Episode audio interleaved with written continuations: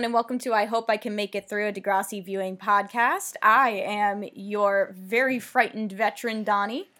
I am Frank, your charmed neophyte. And today we are taking a look at Degrassi The Next Generation, Season 2, Episode 12 and 13, which is White Wedding, Part 1 and 2. And to help us get through this special two part episode, um, we have a very special guest.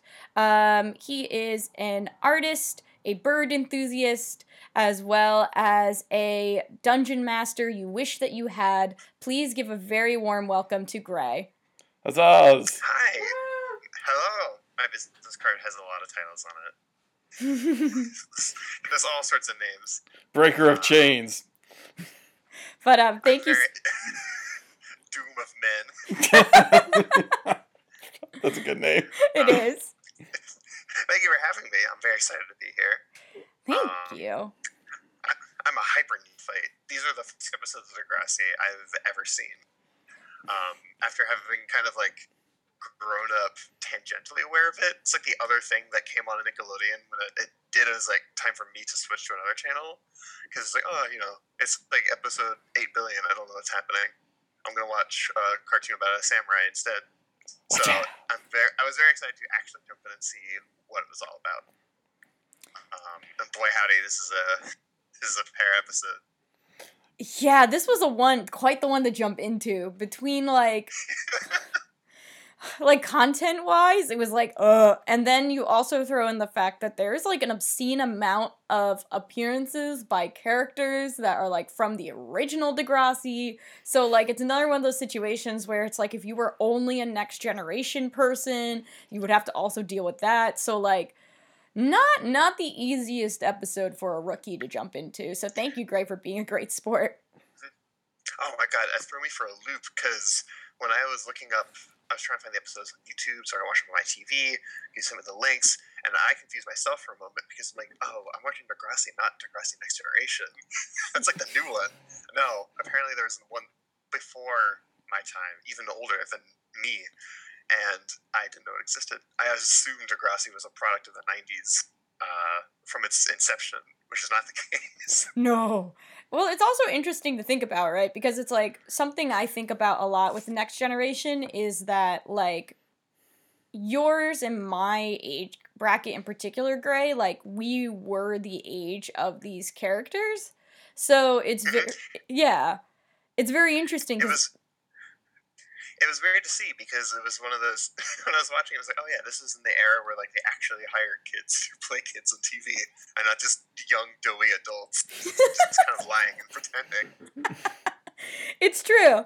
Um, so let's get the show on the road, Gray. We usually invite our guests to introduce our A plot, B plot, and in this case, we were talking about this off air, kind of a C plot. So if you would like to give a brief introduction to this stuff, please, please do so. Yeah. So, all right, let me get my notes. Um, so, uh, it seems like our A plot there is a wedding imminent between two season one vets, uh, Spike and Snake, which I learned later are not their real names. but uh, and then, and I you told me that you, in our intro like oh these are the two getting married. I only figured out which one was which when one of the characters hands Spike or a snake statue. um, that helped me a lot. I appreciated that.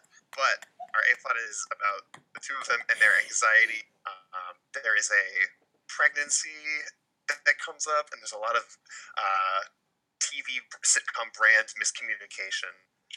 Uh, our B plot involves these two bastard children on their stripper quest, um, which just consumes their entire lives in this entire two day process.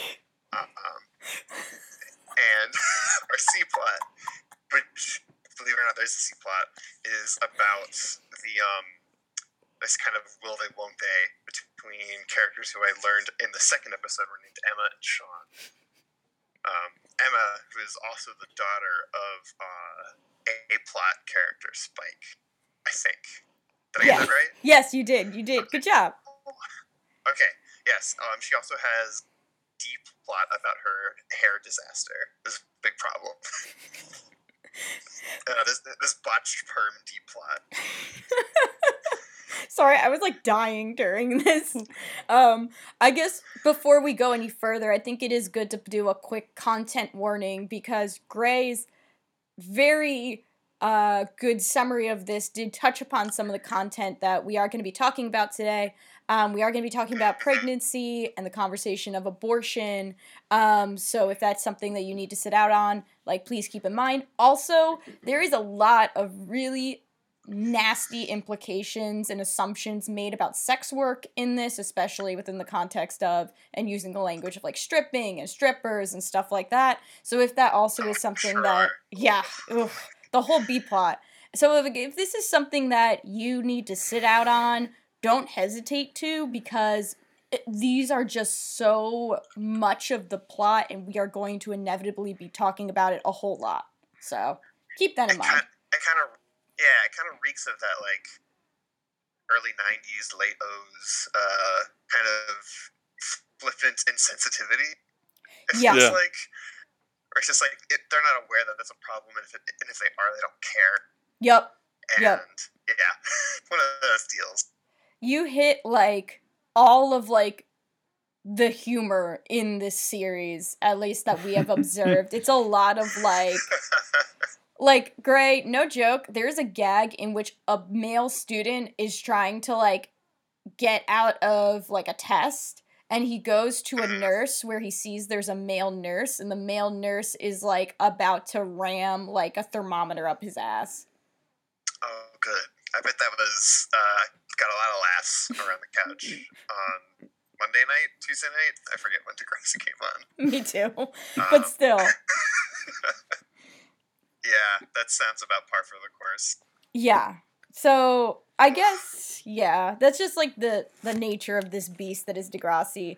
Um, I really should actually plan what plot we're going through. A plot, B plot. I'd say But the thing is, with all these plots, they're so mixed together this time.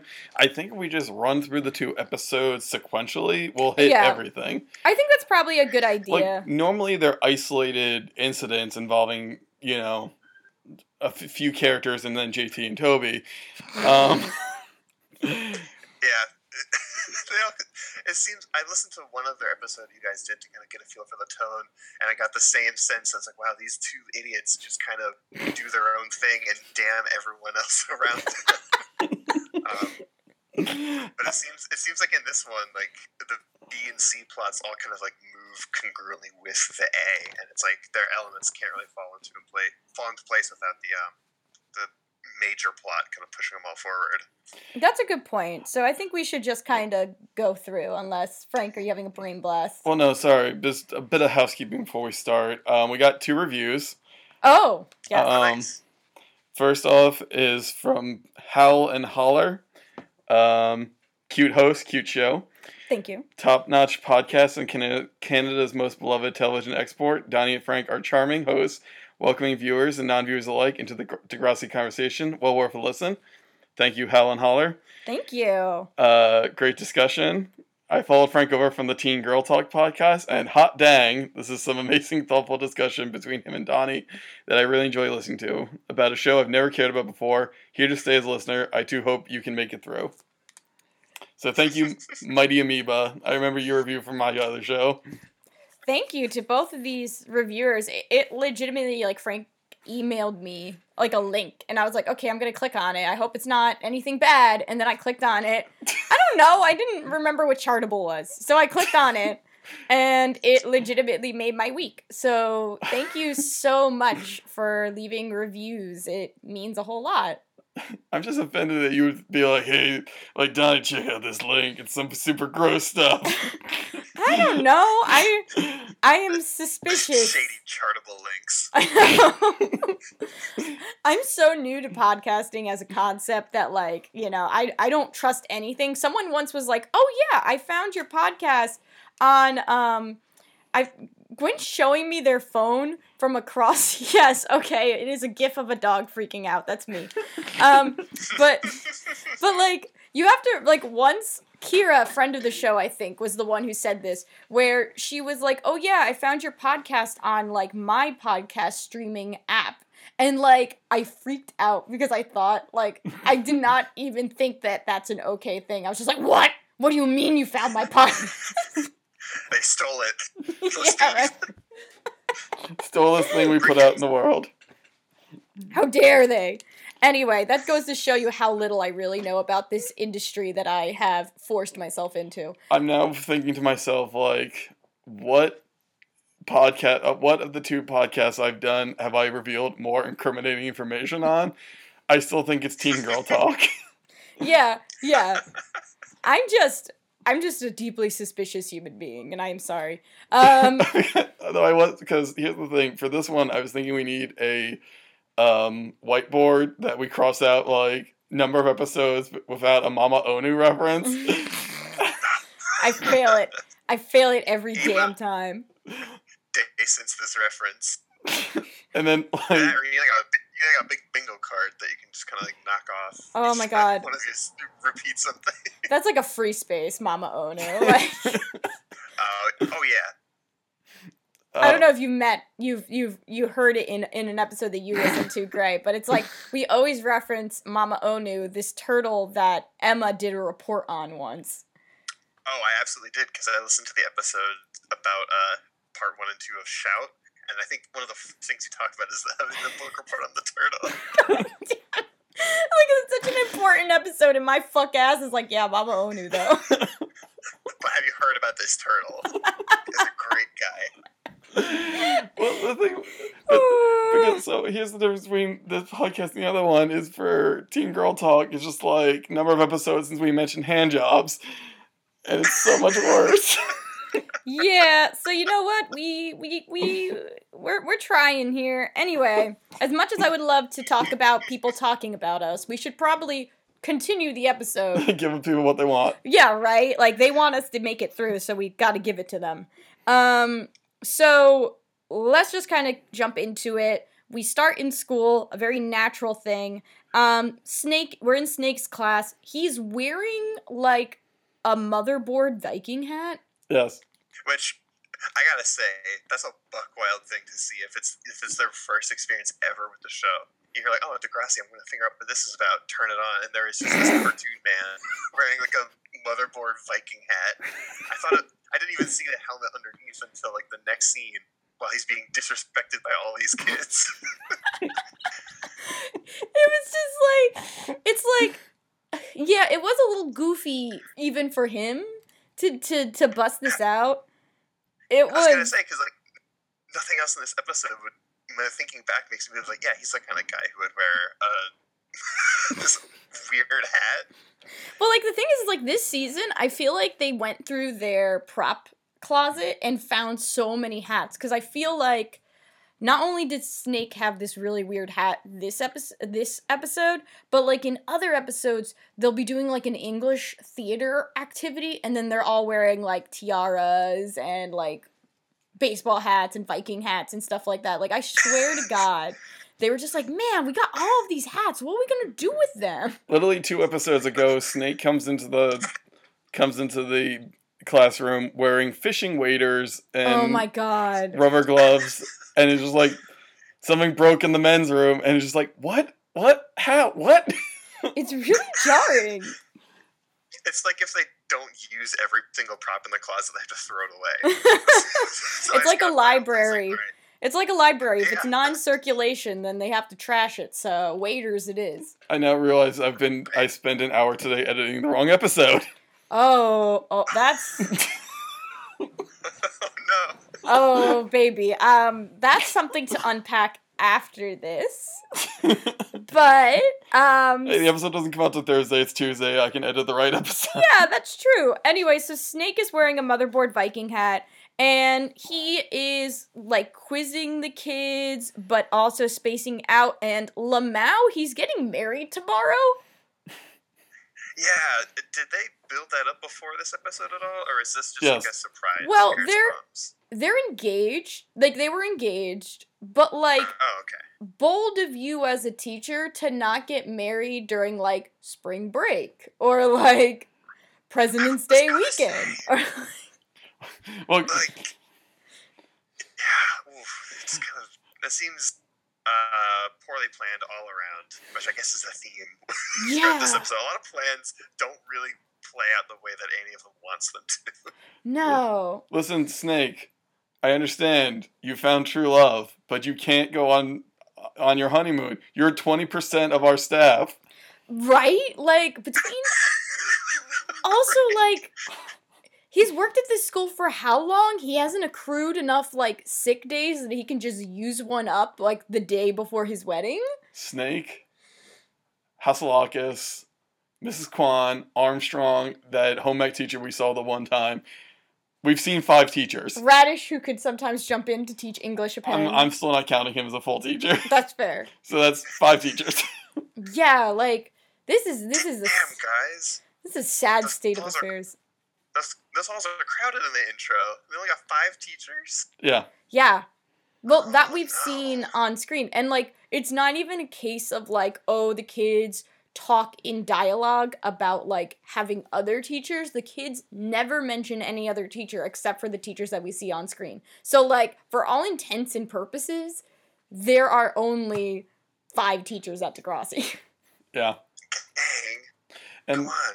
I now realize something, and I feel a deep amount of sorrow for you, Gray, is that you watched hmm the first two episodes that did not have a single appearance of Paige. Oh my god, it's true and I'm wilting.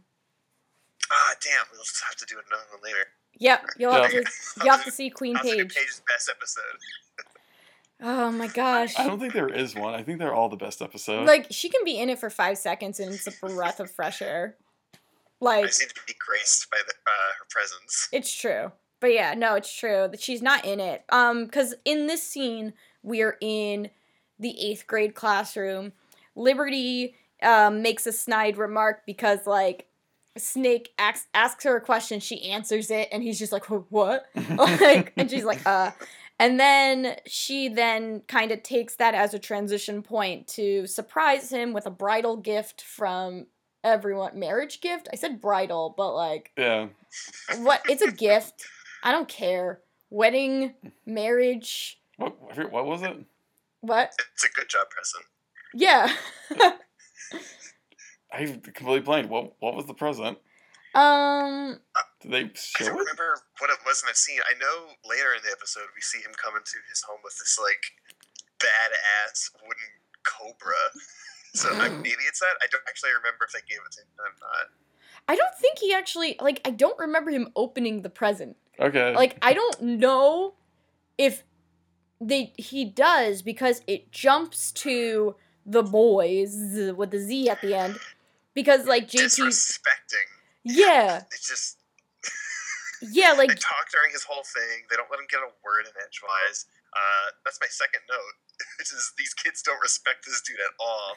agreed Uh, hello Yeah, it's they're just making fun of him while you can still hear him in the background trying to explain his whole deal. Like, oh, you know, it's my big wedding. I'm kind of nervous. I'm just kind of not here right now, and they are just owning him right in front of them, just talking to each other, ignoring him completely, and it's so. but then, um, then our sweet eyebrow boy. oh my god so, oh Sean with eyebrows he says you would under like he chides them.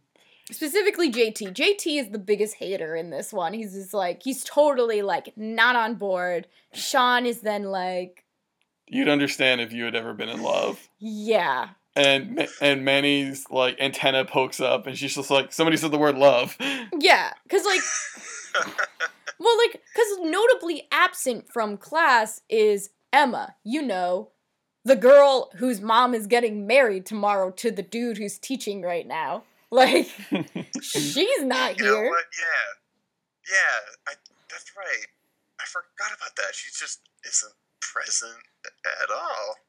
Where'd she go? Well, like, it's super confusing. I was really confused. I could not figure out what.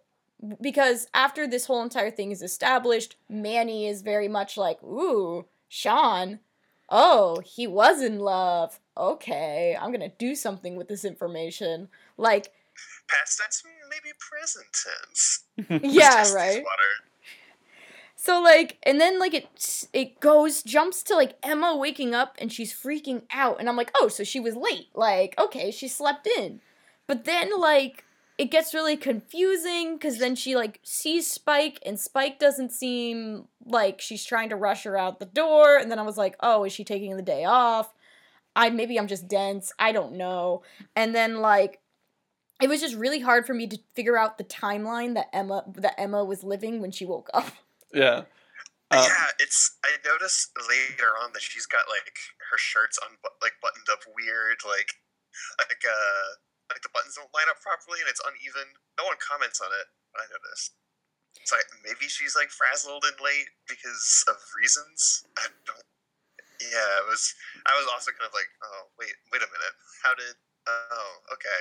She's here now. Well, yeah, if, if Spike had given her a piece of toast, she would have run out of the house with it in her mouth. it's true. Yeah. like and like even then like the button shirt well the button shirt helped me and maybe this is just because like i have like done semi formals and stuff like that i was like okay she's putting on a button shirt so that she can take it off after she gets her makeup and hair done Mm. and i was like okay that makes sense in my little peanut brain okay and i was able to be like all right so she's taking the day off yeah but even then like i don't it the whole thing confused the crap out of me and then like as she's talking, Spike is just kind of like, "Hey, can like give me 2 seconds." Like, "Oh, I got to take some medicine and everything." And Emma's just like pushing her out the door and it's like, "Oh, can't, got stuff to do. Here's some water. Like you can take the meds later. Okay, let's go." Um and then like they end up at school and I'm like, "Okay, now I'm beginning to figure out this whole entire timeline." Um Spike looks at like a medical, like a bag from the pharmacy ominously that she had in her hand when she left the house. And then I begin to understand the timeline of what the hell is going on. Well, it's like the day before, and Emma is, I guess, in tr- being a bossy 13, 14 year old. I don't know how old she actually is. And she's helping with the wedding planning. Like, Which, okay. so, which for me made perfect sense between uh, Spike and Emma, where, like, hey, I'm getting married. Emma's like, I want to help. It's like, you're going to be here every part of the way with me. Yeah, yeah. Because, you know. Because Spike has raised Emma to be the most reliable 13 year old ever. Yeah, I got that impression throughout a lot of it, where it's like Emma is practically just her roommate Yeah. on top of being her daughter. Like, we're gonna every single task, like you're there with me on 100. percent uh, I expect both of us to kind of like equal parts on all of it. It seems, uh, I don't know, and maybe that's supposed to be kind of like um, it's like a oh single parent raise my daughter. You know, we're they're gonna be tough and they're gonna be able to handle all these problems. Um, so I guess yeah, looking back on it, I can see that maybe they're like We- doing the planning, stayed up too late, something. We've, Yeah. we've seen Spike before, like doing her best to teach Emma to be like strong and independent. Like at one point, a dude like says some gross stuff to them at a mall, and Spike like slams the guy for being a gross out, and then like Mhm. Spike is like, "You're embarrassed because I'm making a scene, but he should be embarrassed for being a creep." Like, Yeah. so she's a good mom. Yeah, she's a good mom, and I also think this like compan this like partnership of sorts that forms from it is also I think also a huge factor is that the age difference between the two of them is not as vast as some mothers and daughters, and I think that's also a big factor where I think that it's you know inevitably Spike can see a little more of Emma as an equal because I feel like Spike is also not somebody who who is like, well, I am like X years old and that's so far from like where I was. Like I think she she uses that to her advantage and allowed allowed herself to kind of be more vulnerable to the idea of having a a relationship with her that is more of like a partnership in terms of conquering the world together. I mean, yeah, I think it's also like Emma's gotten to the age where she understands how old Spike was when Spike had her. Yeah. Like, and I don't think that like Spike, and I think that's illustrated in this episode, doesn't kind of like doesn't might not mince words. Uh, Yeah. Like about like yeah no like what I did, you know, happened. This is like where we are, and just this is what we do.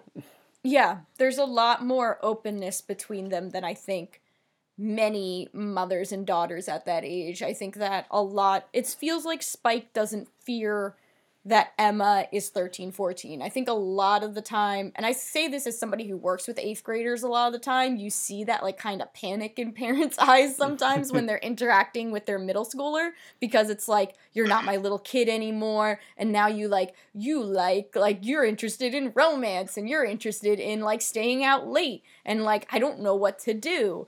And here it feels more like Spike embraces it and goes, "No, that means you're ready to handle responsibilities and that means you want you're ready to understand the real world and it means that you're ready to be a person with more autonomy than you did a couple years back." And there's something very nice about their relationship throughout this episode, but also throughout the series because of it. I, I feel Yeah, it seems. Go ahead. no, please, Gray. Oh, I mean, I was gonna say it feels like they have a very like they feel almost more like companions. than Yeah. They do like a mother daughter, and this kind of companionship vibe I got Spike's other primary friend who we see in this episode. It feels like they have this like really tight bond, and they really understand each other, and they communicate really really well, which confuses me about other things that we'll get to later. Yeah, I agree, and we'll get to that. yeah. um, before we continue exploring Spike and Emma's dynamic, um, we do zip back to Manny and JT. Manny says something about JT always wanting older women, which is weird to me as a viewer because JT has really not particularly discriminated against age ever. like, Yeah, it seems like dude doesn't think too far about anything beyond like, uh oh, a lady, yeah, time to time to be obnoxious. yeah. Do my thing. Well, I mean, like we saw him disgustingly hit on uh, Mrs. Miss Hoppa, Hakalak- Has- Hasalakos? Yes. Hop, Hopplecorn, um, and like I'm sure he's talked at length about it. You know, Well, the thing is, is like, Hmm. Yeah, okay, that's true, but also like he literally like look like whenever he sees Emma, he literally does like a full body scan of her. So like I feel like just from that basis, you mean Emma or Paige? both. Okay. He's done it to both. Like I have seen that he see that treatment to both Emma and Paige. Like he has not discriminated against like, you know, the age of a woman for him to be disgusting toward them. Yeah. So, um, But yeah, so like Manny makes a side comment about that, and as they're having that conversation, Emma appears. She establishes that they establish like that she has the day off, but she's dropping off a project. Um, as she's like running around the halls, I I saw a poster, and I don't know if I just paused it weirdly or this is literally all the poster said, but it just said racism. Stop it. Knock it off, you brats. Don't do that anymore.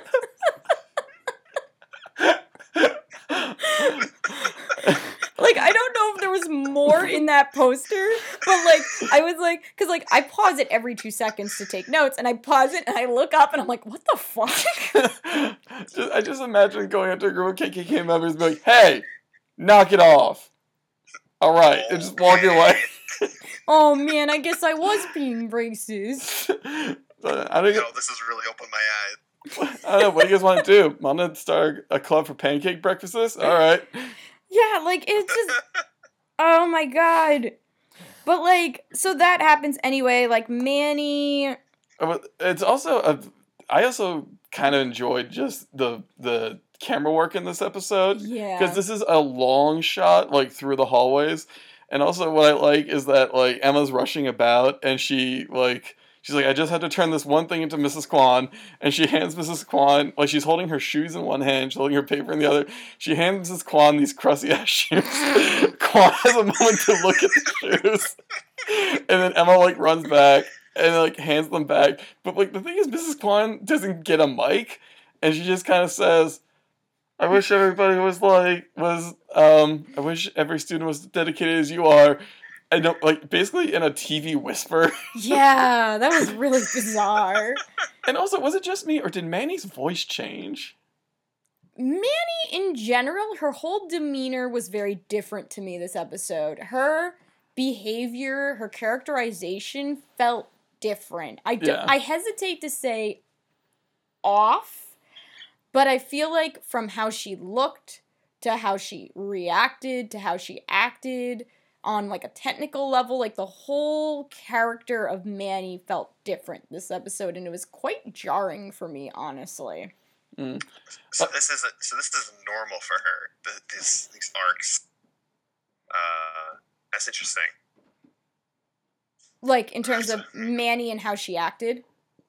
Yeah, her relationship with Emma. What- The, the different things go through. Well, I'm that- thinking of a different character. Uh, Well, like Emma, well the thing is with Manny is that she's been very much like she she's had like probably two major plots so far, but for the most part she's just kind of like Emma's friend. it, it's just like they had to they had to like kind of change like manny's main thing through these episodes is that she is emma's go-to person Yeah. like she's always like right there in step with emma um and like this time like going behind emma's back It felt so not what Manny does. yeah and it felt like like well we want to throw in this sean plot how do we deliver it without like Well, the problem is naturally Yeah. but it's like it, i'm sorry No, well, the other thing is like Gray. I don't know if you read up too much about Sean, but the reason why the two of them broke up in the first place is because Sean was in the middle of a fight with a boy, and when Emma confronted him, he like shoved her, yeah and she was just like, "Fuck it, I'm done. I'm not dealing with this," and bro, like and yeah and then like he hooked up with another girl and it was like a bit you know that was also a lot of things so like the reason why the relationship failed the first time around is because he hurt her physically like physically harmed see, her hmm, that changes Yeah. a lot. notes because I was like, okay, as I was going through that, okay, something happened here, uh, clearly in the past, and now they're trying to like, oh, well, they won't they get back together? Was not aware of all the baggage. That changes a lot. I agree. And like that's the problem with this episode to me is like Manny's acting like it was just like they went on a couple dates and it didn't, you know, like they ghosted each other or like you like you know what I mean? Like it felt like Yeah, like it was like, "Oh, this is a missed connection and I want my friend to be happy." Because Manny is just very like oh, like you know, Sean like she talks to Emma and like says like, "Oh yeah, like I think Sean was in love with you, and like, have you thought about maybe taking him to the wedding, et cetera, et cetera? Mm-hmm. And it just feels very like it didn't sit right with me. yeah like yeah. Knowing all that seems odd. I've got all these notes to say like, oh, he's kind of a good sport about this. When like she invites him, and he's like, yeah, okay, maybe. And when she goes to take it away, he's like, oh yeah, that's fine. And Well- it's like you can tell that he's like kind of like bummed out about it, but I'm like, oh, you know, he's being an okay sport. He's not like fighting with them. He's not being nasty. Um, that changed a lot The- having that context. The- yeah. the thing is part of me wonders if because they're so young they like because the the way Donnie and I viewed it is we we said it was like abuse like not domestic Yeah, partner I mean- abuse but It, yeah, it's it's it's intimate? shitty and Yeah. bad and like we're yeah we're coming at this as you know in our twenties yeah, I'm I'm in my twenties. Yes. Okay, I'm in my early 30s. and like so we, you know, we're more knowledgeable. But it's just like as for a 13 year old might be like, well, you got shoved to the ground. Yeah, but also the thing is, is no point in this episode does Manny even acknowledge that, and like Yeah. that's the thing. Like I feel like That's kind of what I'm getting at is like they might not see it as big of a deal as we do. yeah, but I think also my thing is like Emma was upset because of the physical harm she experienced. Yeah. She was very upset. It wasn't hand waved by her. So, and she, so like, I feel like that could have been an interesting commentary if Manny straight up said, he only shoved you. Like, I don't really see the big Mm. deal. He hasn't hurt you since. You know, he hasn't done anything really to you other than that, other than like a prank phone call or, well, you know, whatever. But like, I feel like that would have been a conversation that I, as a viewer, would have liked to see because they put such an emphasis on how wrong it was that Sean did that to her. And then, Yeah, yeah, it's like give me a sentence at least to just like Yeah. remind me, kind of like give, give me a little bit of flavor on like how about that after however much time has passed. Uh, that would have been nice to know. Just I- a Yeah. little bit of anything. I think there's a Degrassi mental dumping ground for the writers yes, where when they're done with a plot line, they'll just drive it out to the dump and just leave it there along with like they left they left the ter- the Paige gets Terry intentionally drunk so she embarrasses herself in front of Spinner plot line. oh yeah, that, bye. they left the um they're leaving this one over there. They're leaving oh, yeah. they're leaving the uh Fariza plot line out there. Well, like it also, yeah, no, it's it's ugly, but also like it also runs into this thing to me where it's like it shows me this thing that they don't know what the hell they're doing with Sean because this Sean that you experienced, Greg, is very reminiscent of the early Sean that we really, really loved. Like that was the kind of boy that he was in most of the first season. He was like a little rough around the edges, but overall a sweet kid who wanted to do right by people. I feel like Han Solo talking about Kylo Ren. yeah. You were a good boy. yeah. It seems like they're trying to do this kind of like I don't know, this kind of like warrior poet kind of thing where he's like, Yeah, I'm kind of tough, but like I'm soft on the inside. And I think about Exactly. But that's what it was. That's what it was. And mm-hmm. that's what I liked. And I thought it was really sweet. And that's why for a very long time I I was cheering for the two of them because I liked what they were going and what they were trying to say and how you can be a rough like, you know, a bad, bad classified as a quote unquote bad boy. But like you can still do good and be a good partner. And like there was a lot of really good potential stuff, but then he did something like that which was portrayed in the series as inexcusable, which it should have been. Mhm. But now they're trying, and also within season two, he hasn't done very much to show us that he he has grown, seeing as though he spent the past few episodes making homophobic jokes and doing types of shit like that, where like we don't get very much indicator that he has really reflected on his actions and is now working on reducing the harm he inflicts on others. So now suddenly we're supposed to believe that he is season 1 Sean again and that he's just this like like you said a warrior poet type um and that Manny you know believes that her friend and he should get back together. Gosh, Sean. Get it together. 'Cause, uh, that's so that bums me out. yeah, no, like, cause that's the thing. Like, it's easy to get. Like, I got wrapped up in it too because I was like, oh, Sean's back, and The- our last two episodes on season one are just entitled like you can hear the sadness in our voice and more sadness. yeah, we're just like real depressed. But but like, then so like whatever like Emma as Emma is presented with this premise of like Sean having still having potentially still having feelings and everything. She says like you know she's like intrigued by what by this premise but at the end of it all she says you know what it's over whatever like i'm done yeah. I thought she gave her friend a pretty hard no. at the Yeah. end of that conversation. Yeah, but like Manny then decides, like you said, like you said, I remember Gray in your like summary of this episode, you talked about like classic miscommunication. I think this is why I didn't like this episode because I hate these tropes. Like I hate I hate miscommunication like this. I not to say that miscommunication cannot be a plot point, blah blah blah blah blah. But like this is like the classic type of stuff that really gets under my skin. Um Yeah, it's it's very frustrating to see that all these different problems in this episode between these different characters could be solved so quickly and so painlessly.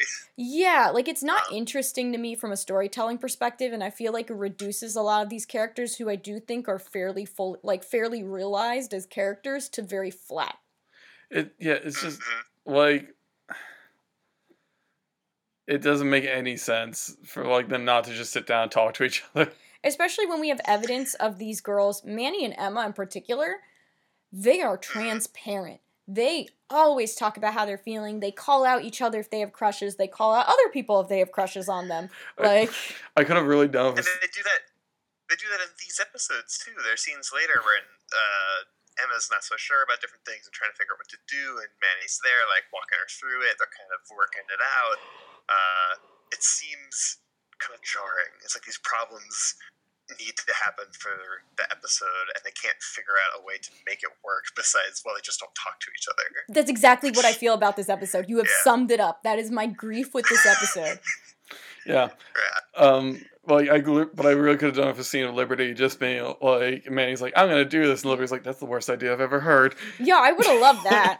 just Liberty being sassy again.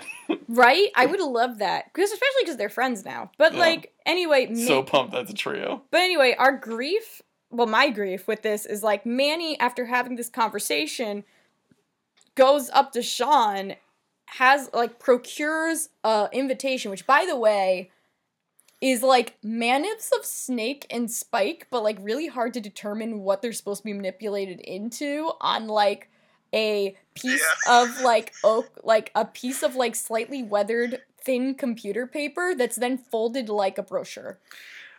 Yeah, it's like a travel brochure that you buy at a gas station. Well, you noticed something about the models, right? It's the same models from the little graphic they made to congratulate Spike and Snake on their engagement. It's like it was a teeny tiny little like JPEG, and they were just like, "Oh shit, we gotta stretch these out." Okay. Why is the thing only 200 pixels? yeah. That's some clever ass, uh, asset reuse. Oh my god. But like, so like, she procures this and gives it to Sean and says that Emma invited him. So it's like Yeah. this mess becomes even worse. What could have just been. Hey Sean, I think that we, you know, I know you still have feelings for Emma. I think Emma might still have feelings for you. I'm gonna try and like run this thing and see what happens. Then becomes Emma likes you. Because, like, also, this has been an issue. Sean has been tricked about Emma still having feelings for him before. Like, that's how he has been Oh manipulated. Yeah, he's been manipulated through this technique before by other people. So, like, we know that Sean is vulnerable to this. So, like, like watching this trope happen again so that he just kind of acts like a puppy is like annoying. And like this there was enough going on in this episode that we didn't need this part of it. I mean, for me, I kind of enjoyed the payoff of it because I was happy to see kind of that coming back together.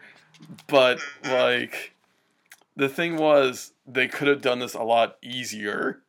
Like if they could have just cut this part completely out of the episode and it would have still been a better pair of episodes. I agree. Absolutely.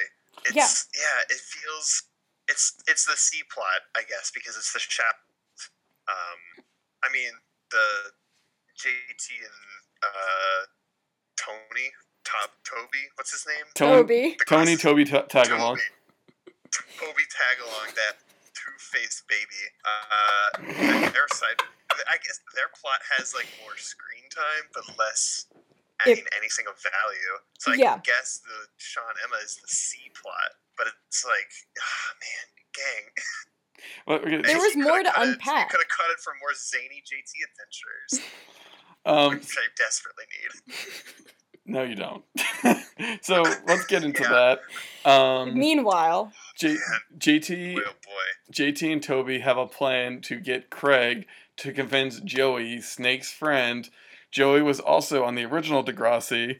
He had a hat. Mhm. As much as hat. I know about him, Donnie did not like him. Don- Donnie did not like him. Gwen did not like him. Um, and they're like, okay, let's try and procure a stripper for this event for the bachelor party.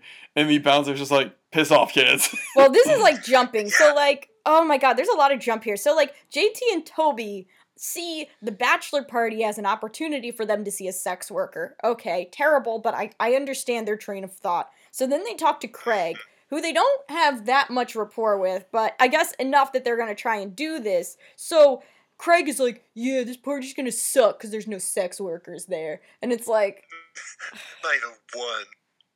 yeah, like Total bummer. Yeah, like this party, which technically I'm just invited because it's being hosted at my uh, my my adopted dad's house. Like, goddamn. Anyway, so like they're like we're gonna acquire one. So like they go to a topless bar and like go up to and they're like, oh boy, like Fancy is the headliner, and they get to the door. And the bouncer is like, "Yeah, no, goodbye," and like slams the door on them. Yeah.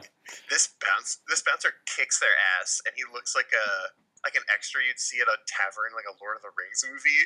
he just laughs in these idiots' faces. It's so uh, true. Which I really appreciate it. um, but something that like th- that scene also cemented for me like it made the rest of their B plot get confused because um, Hat Man is there and they're kind of like chatting next to Craig's car and he's he it makes it pretty clear to all of them like there are going to be no sex workers at this party don't bother and so when they try and get just like owned immediately by this like bouncer guy I feel like that should have been the end of it. It's like, you know what? It's not happening. Like, I can't. They they spend the rest of these two episodes trying to catch a glimpse of something that they have been told thus far and have failed to acquire. Uh, that it is not happening. Yeah, it's just like this weird plot of convenience, and the convenience would just be let's laugh at sex working. Like that's all I feel like you could get out of this. It's like, and we'll get more to the. There's one line in particular that really upset me about this, but it's like, it just is like this like we we've talked about on the show before, Gray, how the girls are actually. This episode is not the greatest showing of Manny's characterization, but the girls on Degrassi have a tendency of being written fairly complicated and interesting, and they have a lot of interesting dynamics with each other. And um, Frank made a really good comparison, saying that they're very much like they come from like my so-called life. Mhm. Meanwhile, Mhm. the boys are very shoddily written and come off a lot like they're from Weird Science, and I feel like this embodied it. I heard that that was in the um, the episode I listened to, and as soon Yeah. as you said the bit about being from Weird Science, I'm like, oh yeah, I can see all these kids playing with like Nickelodeon Gak and like making shocked faces as the camera pans around like a Weird Science episode, and I get that vibe a lot from this because I get the same feeling like a lot of female characters are like working things out with each other, like they learn and grow from each from things that immediately happen. Like the first thing they do is go to a friend, talk about that friend, and that friend gives them the perspective that carries them into the next scene, and the next scene, and so on. Uh, and these dudes just fall out of a tree and make asses of themselves. You've just summed up every Degrassi episode. Congratulations, You Gray. Did it. I watched the whole show. I'm an expert now. now you don't get to do character ranking. right, you just disqualified yourself. Shit. Speaking of which, is there a certain season I hit where I evolve into an expert, or am I just always the perpetual neophyte? We'll discuss that at a later point because you do pose a good point, and I feel like there is there might be a, a moment, but I feel like I shouldn't tell you. You have to like mind waste yourself between seasons and just start completely fresh every time. yeah, so you never know what's going on. But I keep doing it a bit like I keep doing it a bit more shoddily, like each Yeah. each each time. So it's just like, what is this thing? Is it a computer? Who are you? Why am I in your house? fragments of the fragments of memory keep flashing back to scenes of JT and some buffoonery. I've been here before. oh no! I remember Spinner farting. But so so after this point, Spinner's not in this episode either. no, no, there's a lot of like characters that I would have loved to see. Ellie's not in it. Marco's like, really, why am I here? Anyway, but um, you know, okay, the plot should have ended. The plot should have been dead. Okay, fine. But we then get them sitting on the curb and like they're Holding endless chips. yeah, yeah, yeah. Like, like Cr- Craig is holding literally like so many chips. They're like flowing from his arms. He has to like keep it under his chin to make sure that they stay still. Like, it's ridiculous. Anyway, so like I I'm confused once again with timelines watching this watching this part of the episode. Um, and he dis Craig is like watching like Joey look like I don't even know like he's gonna pick him up or something. I don't know. Once again, it's unclear to me. And Craig decides to like run up to him and do this really weird metaphor using chips, saying that like you could Oh, have God, his spicy bit. yeah, like he's like, you know, like having a bachelor party without a sex worker is like plain chips, but if you really want to spice it up and keep things exciting, you get a sex worker. And it's like if I like like I understand Joey has only recently acquired Craig as a child, but like if my child talked about sex work in such a way, I would just be like we are having a very long talk and you are going to read literature and you're going to write me an essay about how you're wrong.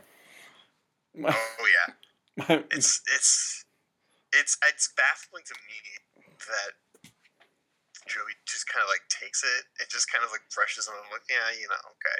Especially because he's the one who know earlier, but then it's implied later that he's the one who does anyway. It's so Yeah. weird. well, he says I like, can't. I think this is a great idea. I'm gonna embarrass the hell out of Archie. Yeah, which is also like super degrading and shitty. And I'm not surprised. Okay, I don't like this character. I've talked about it on the show before, my feelings toward this character. But like, also, it's just like, it's just so gross to me that it's like, oh, I'm gonna go against my friend's wishes for a laugh. But as opposed to just like, I don't know, doing something that's just mild or like, I'm going to, I don't even know what. I can't, I hate pranks, so I can't think of like a mild You know, prank. Well- it would have been a, a, a great mild prank get the wrong kind of chips.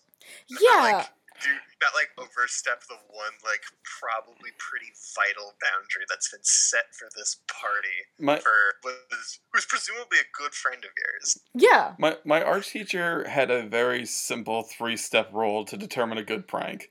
One, everybody can laugh at it. Two, nobody gets hurt, and three, it's very simple to clean up. So like hmm we Yeah. we um wrapped a science teacher's car in cellophane. It was a bit of a pain to clean up, but then he eventually got us back by putting packing peanuts in each of our lockers at different times of the year. Oh, that's really good. I got hit at the last day. Ooh. I was like, I'm home free. Open my locker. There we go. That's really good. It took five minutes to clean That's up, Final, final. And I, I walked home with like two garbage bags full of packing peanuts because I was gonna waste that. That's great, uh, actually. That's that's ammo. I love one. that. But yeah, so like that's a good prank. Yeah, But using a person yeah. as a prank is terrible. And I, I said before, like when Donnie and I had to drive somewhere before we started recording this episode, I left my debit card at the Quaker Steak and Lube. I didn't, I wasn't gonna say Aw, anything. come on. But anyway, Yeah. like, and like Donnie was like, I hate this episode. I was like, I thought it was pretty okay. And I now realize what I liked was like the bits and pieces of it. Yeah, The whole of it, now that we're talking about it, is pretty garbage. yeah. But like, now arrives my favorite moment in all of Degrassi. I'm sorry, do we have more to say about this before I start talking about my favorite Well, moment? no, it just really, really reinforces this theme that's going to be throughout this episode, which is that sex workers have no right to autonomy. Yeah. And it's just so terrible, and it really upset me. And that's all I got. It's it's so weird, and the episode like finds ways to make it even weirder after the like way past the bad jokes expiration point. Like this kind of like shitty arc kind of like finishes itself, wraps itself up kind of as uh well, it's not neat, but I guess as neat as it can be. Uh, but then they find a way to kind of like get a little more out of this bad bit later on. To just kind of, it just and it doesn't make anything better. It just makes it almost even more uncomfortable. Yeah, Uh, it's yeah, it's yucky. it's real Yeah. yucky. Yeah. Um, so we'll hit those points later. But this is now my favorite Degrassi moment, past or possibly future. Uh, Hell yeah. Joey's like, Angie, come on, let's go. And Angie comes around the corner and triumphantly holds up a bear and something else in her other hand. And she goes, I'm going to grandma's. And it is literally heart meltingly cute. It's so cute. She's such a cute kid. like, It's adorable. I rewound and watched that episode, that part of the episode like five times. I was like, oh my god, it just keeps getting cuter. It was so cute. Yeah, no, it was like I've never seen more like hyped for grandma's house. Like I'm ready to go. I got all my gear. It's gonna be a great time. and hey like, buddy, I, I loved my grandma. Going over to her house was a treat, honestly. one of my one of my favorite quotes of my grandfather was, "I can't eat all these Oreos by myself." Here, have a sleeve. Love Back when it. Oreos came in sleeves, and then after I downed all of that, he's like, "Okay, you can go home now." All right, get out of here. Here- is my garbage disposal. I'm gonna throw these Oreos away. my Oh my my grandparents' house is also the first house where I realized the um, lie of the butter cookie. the sewing, the sewing supply Yeah. butter cookie. Yep. Oh, yeah. Yep. I had one of those. My grandma's place was also the one that had uh, the Super Nintendo, so I just beat my head against the impossibly hard Toy Story game for like four hours, eating free is until mom came to get me. That's such a mood. I love it. Um,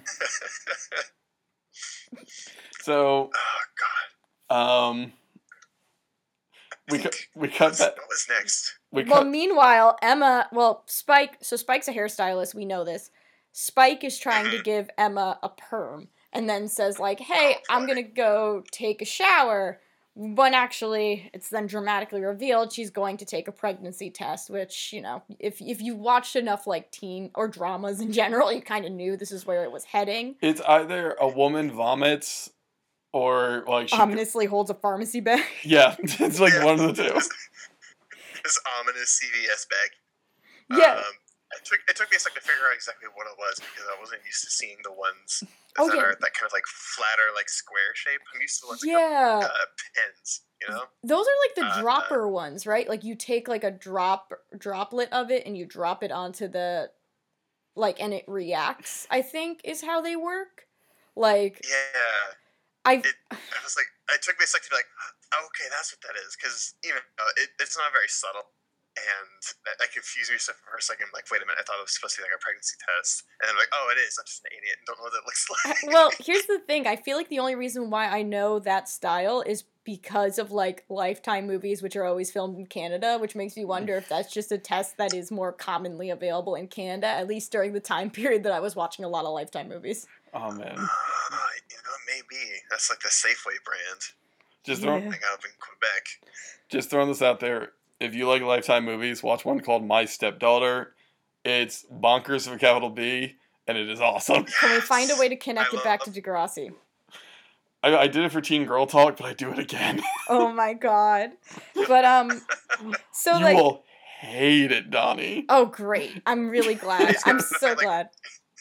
I love watching uh, Lifetime movies around uh, the holiday season because it feels like they make a new Christmas movie every month. There's hundreds, if not thousands, of Lifetime movies about Christmas. It's so some, true.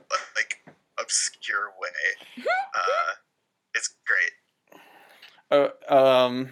So then Meanwhile, the cake. the cake arrives, Oh my god! Yeah. and they made another joke about how the person dropping off doesn't speak English Yeah. because the Degrassi writers Oh, are no, that's a re- racist.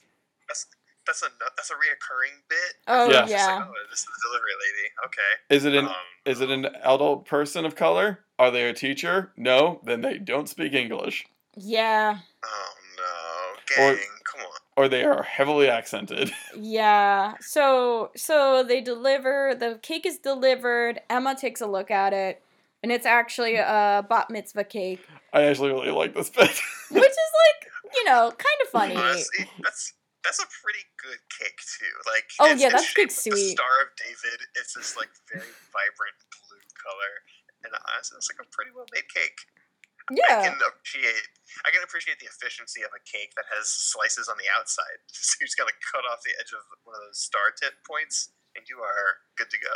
That's pretty true. yeah. Like I don't know. It's pretty handy. I like I. For me, like I would just be like, I, I guess I'm so used to just things not being perfect in my life that I'd be like, man, let's roll with it.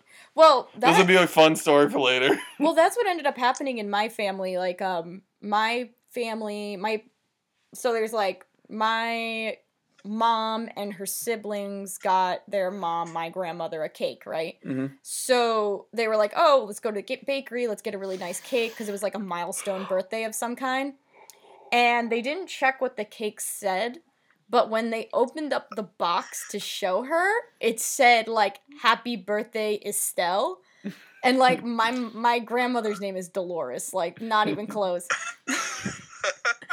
so since then, like my mom and her siblings would call her Estelle, like just like as a joke, and it was like a really endearing moment. Yeah, it was like a pretty cute family memory. Um, which like also this kind of speaks to Emma's control freak nature because she sees this as like a huge affront. Like, oh no, like this Oh. is not the right cake. She, she goes berserk. It's Yeah. the end of the world. Uh, she that go. reminds me. I should have checked. I should have checked to see at the end of the episode when uh, if they actually eat that cake, or if they get a proper cake, or just don't have one at all. Honestly, forgot I- look. I think they probably just rolled with it after everything that went down. Yeah, especially because they did their ceremony in plain clothes. Like, I Uh, feel like it doesn't matter. Yeah. I think she says there are more important things happening in that moment too, and that yeah, that's true. yeah. So, um, yeah, this leads to Snake, excuse me, Spike and Emma having a conversation where Spike reveals she's pregnant. Because Emma like barges in and is like, "Look at this cake. It is wrong." And like Spike is like holding a pr- positive pregnancy test, and she's just like, "Uh."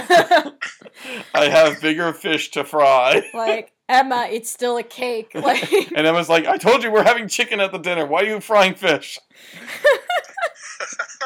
oh, wait, no. Emma wouldn't want chicken at the thing. Never mind. Whatever. Sorry. whatever. We know what you're. Yeah, Whatever. no, Keep it's moving. okay. It's okay. Let's keep moving. But um, yeah. So so like Spike reveals that she's pregnant. Oh my god. Um, and like immediately, like pretty much like instantaneously, next scene, Manny is coming over to Emma's place. Emma's like already told Manny what's going on. Emma is standing outside, sadly plucking a flower Yeah, with still with the stuff in her hair. yeah, which is very important. Um, hmm and like Manny is just like, so how you doing, champ? yeah, and like Emma's like, oh, and then Manny's like, oh, BT Dubs, I kind of invited Sean to the wedding. Not to add more on. Yeah, kind of kind of drops a bomb on her just right there. Yeah, She's thinking about her cake and this her pregnant mom, and not about her hair, and it's a lot of distractions. yeah, and like in the process of all of this, like Emma shrieks when she's like, cause like her hair smells. Like Manny is like, oh, like what is that smell? And Emma freaking like like you know screams rightfully so because now her hair is over processed it's super duper curly and because it's chemically treated like spike straight up says like look i can't fix it. Like if i do your hair's gonna fall out. We hmm um like I forget which of our many guests commented on Emma's constantly crimped hair, but I just feel like they feel like even more horrified at what happened. Though I have to imagine the person who got to design like the hairdresser or whatever for the show must be like, this is gonna be fun.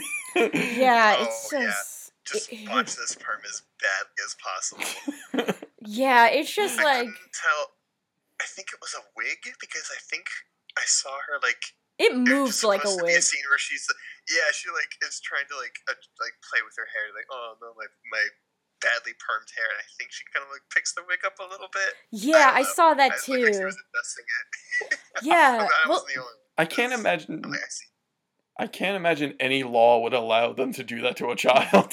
right Yeah, to like hyper perm this poor kid. It also just looked really heavy, and I feel like it, it like her hair just would not be that Yeah. heavy with how it was done. Like, I mean, whatever. Okay, fine, whatever. I'm glad that you know it, I'm kind of glad that it was most likely a wig, at least looking at it. So her hair is like super fucked, and Spike is just like, you know, I'm sorry, and and you know she feels bad, and there's a bunch of conversations that should happen, but they're not quite happening because right when all this stuff is going down, um, more Degrassi alum come in, mm, who are Caitlin and Lucy. Um, Connie. what? Connie. Connie? I thought one of them was named Connie. Caitlin and Lucy. Oh. That- Um, that clears some stuff up. um, and they're promptly like, "Oh, like we're gonna do a party and it's gonna be super great." and And Spike's like, yay. yeah, and it's just like this love super. parties. Yeah, like it's a mess because it's like Emma's hair is shit. She doesn't want Sean at the party. Manny Manny like invited him anyway and now has to try and clean up this mess. Spike is pregnant. Like it's just like it is like we're hardly like we're not even in the halfway point of this shit and everything is a mess. Oh god, this episode is gonna be three hours long again. Let's keep going. We got to keep going. Okay. Um. Anyway, so that happens, and then we pan to Sean and Tracker. Um, and this is actually probably the most tender we've seen Tracker. Um, he's usually kind of snotty, for lack of better terms. He's standoffish. yeah, he's standoffish. Rude. Yeah, he's he's just he. He's he- a dude. yeah, he's a guy. Um, and Seems like he's one of those like uh those like greaser guys. He's like, yeah, I'm tough, and I gotta make sure everybody knows because it's like a rep thing. Yeah, exactly. And like, but he's still being very sweet and he's talking about how like, hey, like you want to like travel this weekend, we can like, you know, go on the bike, etc., etc. And Sean reveals that actually he was invited to um to the wedding and he's like, "Oh, like as in like, you know, Emma's mom's wedding." Um, and he's actually like super supportive about the whole thing. And right when we're having a tender moment between brothers, Manny literally trips in. Yeah. This is like the 14th time Manny has tripped in this damn show. That's right. She like falls through the gate around the corner.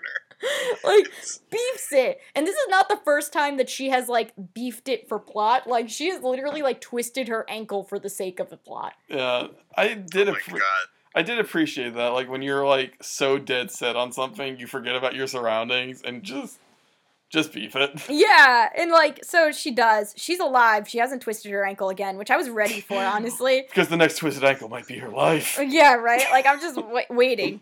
Um, and then she says that we that she and Sean have to talk, and Tracker's actually kind of sweet because he's like, "Oh, like let me leave you guys alone." Um, Yeah, I'll give you a space. You guys do your thing, and I'll be inside. yeah, and like so Manny just retracts the invite. Sean doesn't want to talk about it, but you know, it's just like, okay, fine, like, all right. Yeah. like he he takes it very season one esque. He just kind of is like, okay, like you know, if this is what it has to be, this is what it has to be.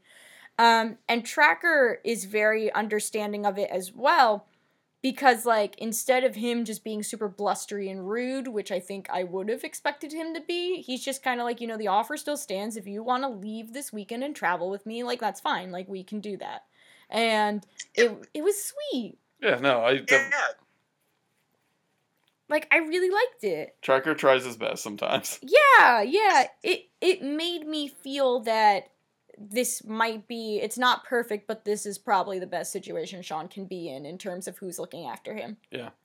It was this, really this good. scene is the one that made me like feel like like oh this kid's like an okay sport because like you can tell he's clearly disappointed but he's not like raising his voice he's not making think he's you know he's, he's hurt but, but he's trying to you know keep it cool and respect the wishes of Manny and Emma and the people who invited him uninvited him and it it bums me out to know that this is not a consistent thing for him Oh no, I agree uh, wholeheartedly. I feel the same way. So like that, yeah. Like, again, this is the one where I was like, "Oh, cool! Like this, this, this kid's an okay guy." Yeah, Uh, yeah. But then we jump, and then Snake reveals that he is moving in because his lease is running out in a week. What the fuck is wrong with this man? How can he? How can he work on lesson plans and deal with this shit? I don't understand. it's. I mean, Oh my god, Gwen just about it. He's mouthed. Okay, Gwyn is always hiding while we're, as we know, Gwyn is like the the official gremlin of the show. And Gwyn is like laying on the futon near where we record, and Gwyn just mouthed at me that Snake doesn't do lesson plans, and I think that's the truth. Yeah, that's pro- that's honestly fair. He looks at the curriculum list like once a month to be like, oh shit, I'm supposed to be here. Okay, uh, he just like does it from there. like he's like, yeah, like he's like moving shit in, and he's like, oh yeah, I gotta start moving stuff in here because my lease is running out, and I'm like, excuse me. Oh yeah, this is where he shows off his badass Cobra statue too. Yeah, like he he, just has, he just gives it to the characters like, oh yeah, check it out, the kids gave it to me, and it's this hardcore like Cobra paperweight, it's all coiled up with his head out in the hood. It's like, it's neat. I like it. I appreciate it. That and was- that's what made me like, okay, that one's Snake, and the other one is Mike. I get it. um and like as this is happening spike's like oh like we you know we we should talk and in the process of this like you know spike's trying to pull him out of conversation but in the process of this she's trying to do this while there's 20 people in this fucking house including snake trying to move in um Mhm. and Lucy for because this is just an episode that just we wanted everyone to move a certain way for the sake of the plot. Lucy is like, "Oh, like are you guys thinking about if you want kids?" And you know, Spike is like a deer caught in the headlights, rightfully so, given the information that she's just learned like T minus like 3 seconds ago. Um and Snake is just like you know, he's he's giving a response. Spike says, you know, it could happen sooner than you think, and Snake is like, well, I sure hope not. Like, I'm moving in, and I'm getting used to being married, and I'm gonna have a stepdaughter, and I got all these things that I have to process. So like, I'm not quite ready to have kids, which is actually a fair answer within the context of like plan family planning. Like, you know, it makes sense for him to feel that way. But like then Spike takes this as like this Yeah, she, she takes it as a hard no when it's Yeah. like pretty explicitly not. He's like, yeah, like I would love that, just not right now. Like that's- I've got a lot, and this is this feels like the crux that this miscommunication nightmare is built on. Where yeah. he says, "Yeah, I love it, but maybe not right now." And Spike here is never, ever. I will die before I have a child. But like, yeah. rough. I agree. And like that's the thing about this whole entire miscommunication between the two of them is like like it's not a hard no like you said or like I feel like something that could have been a way to address this is like you know, I'm not quite sure the age we're supposed to read them as at this point. I don't know how much of this is a direct transfer of like when Degrassi, like the age that they were in the original Degrassi, ad, how many years it's been, or if there's a little more time bullshit happening here. But like, Mhm. I think there could have been a really valid conversation piece that could have been seen as a fairly hard no, which is Snake saying, like, you know, I kind of assumed it wouldn't happen. Like, you know, I, you know, I kind of closed that door already, or something like that. Something that, like, felt more like a no, but at least enough of a no that Spike could have been deterred in the sense that, like, something to go off of, or, like, it just, and even then, I don't really think that's enough of an excuse, but something that would have felt more of a harder no than, oh, my life's really hectic right now. I don't want to throw a kid into the mix. Yeah, it's it's far from definitive, and I don't know. It confused me why she won that for the entirety of this episode and the next one. Yeah, it didn't feel like enough of a moment. And I understand, like, you know, and I'm sure somebody could easily rationalize away a lot of the characterization issues in this episode as, well, they were preparing for a wedding and they were stressed. Great. I like, you, of the three of us, you're the only one who's married. Were you acting like a very different person leading up to the wedding? Because I feel like you weren't in the conversations I had to you prior. dude! Listen, the planning phases of the wedding was just Alex and I being like, both collectively being like, "Man, we don't want to do this shit. This is annoying. let's, let's wait as long as possible." and kind of let's do like one thing a month, but always at the end of the month. and it's it's and uh, it was a lot easier. I mean, I guess because we actually just talked to each other, which is what also frustrated me about this episode.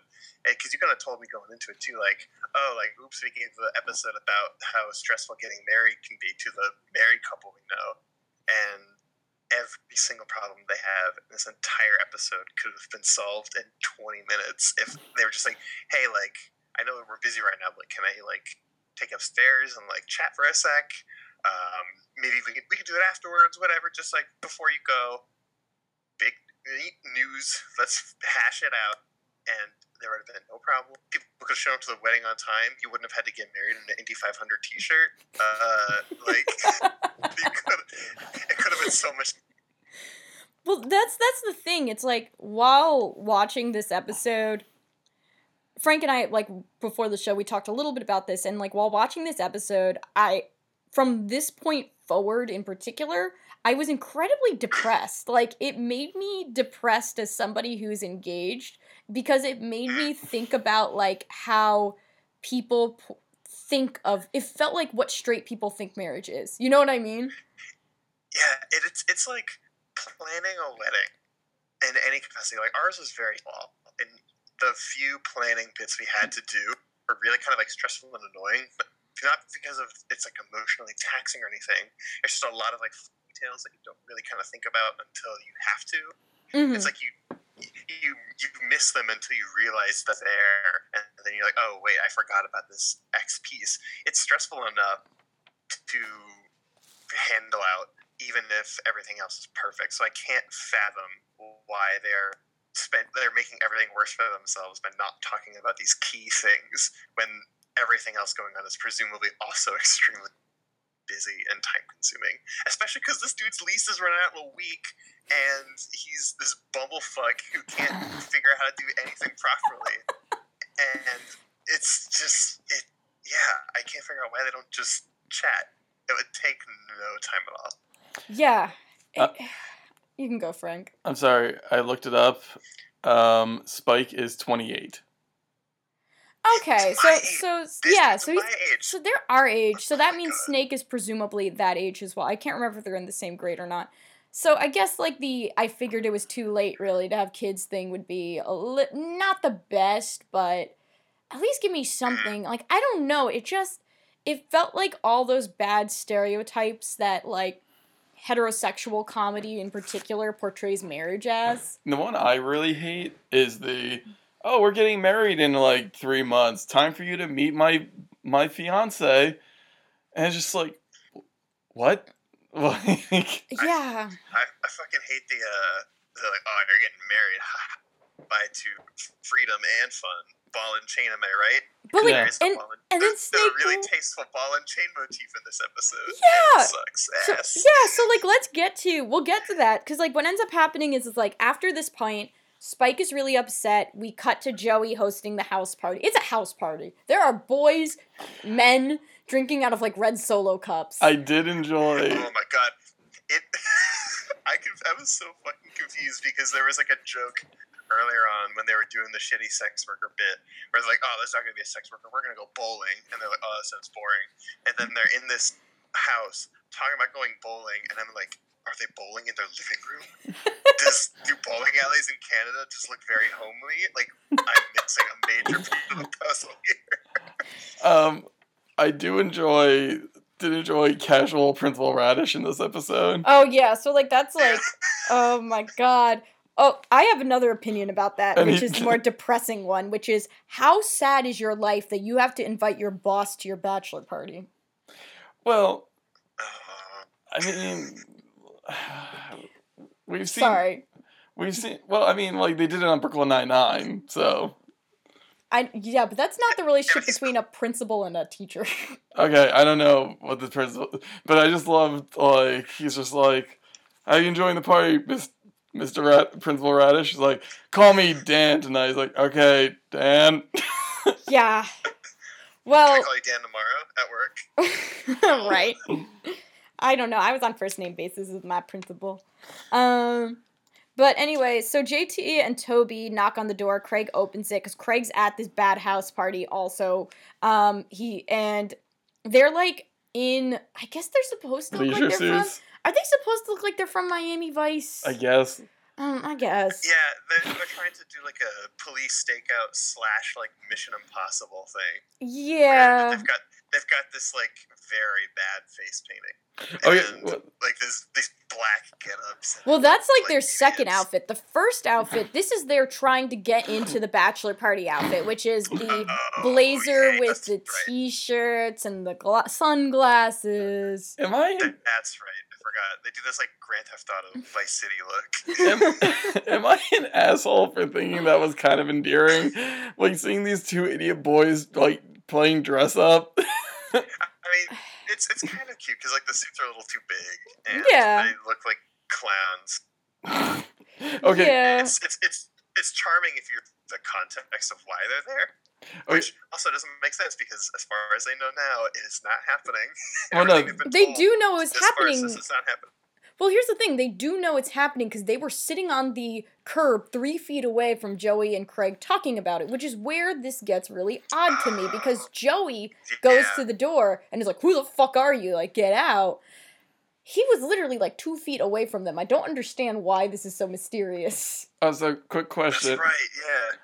How hard did Ashley laugh when she saw Toby leave the house dressed like that? Oh my god. And she's Oh. like, a- a- as he's walking out the door, she just calls after him, "You can't ever make fun of what I wear again." Right? Please.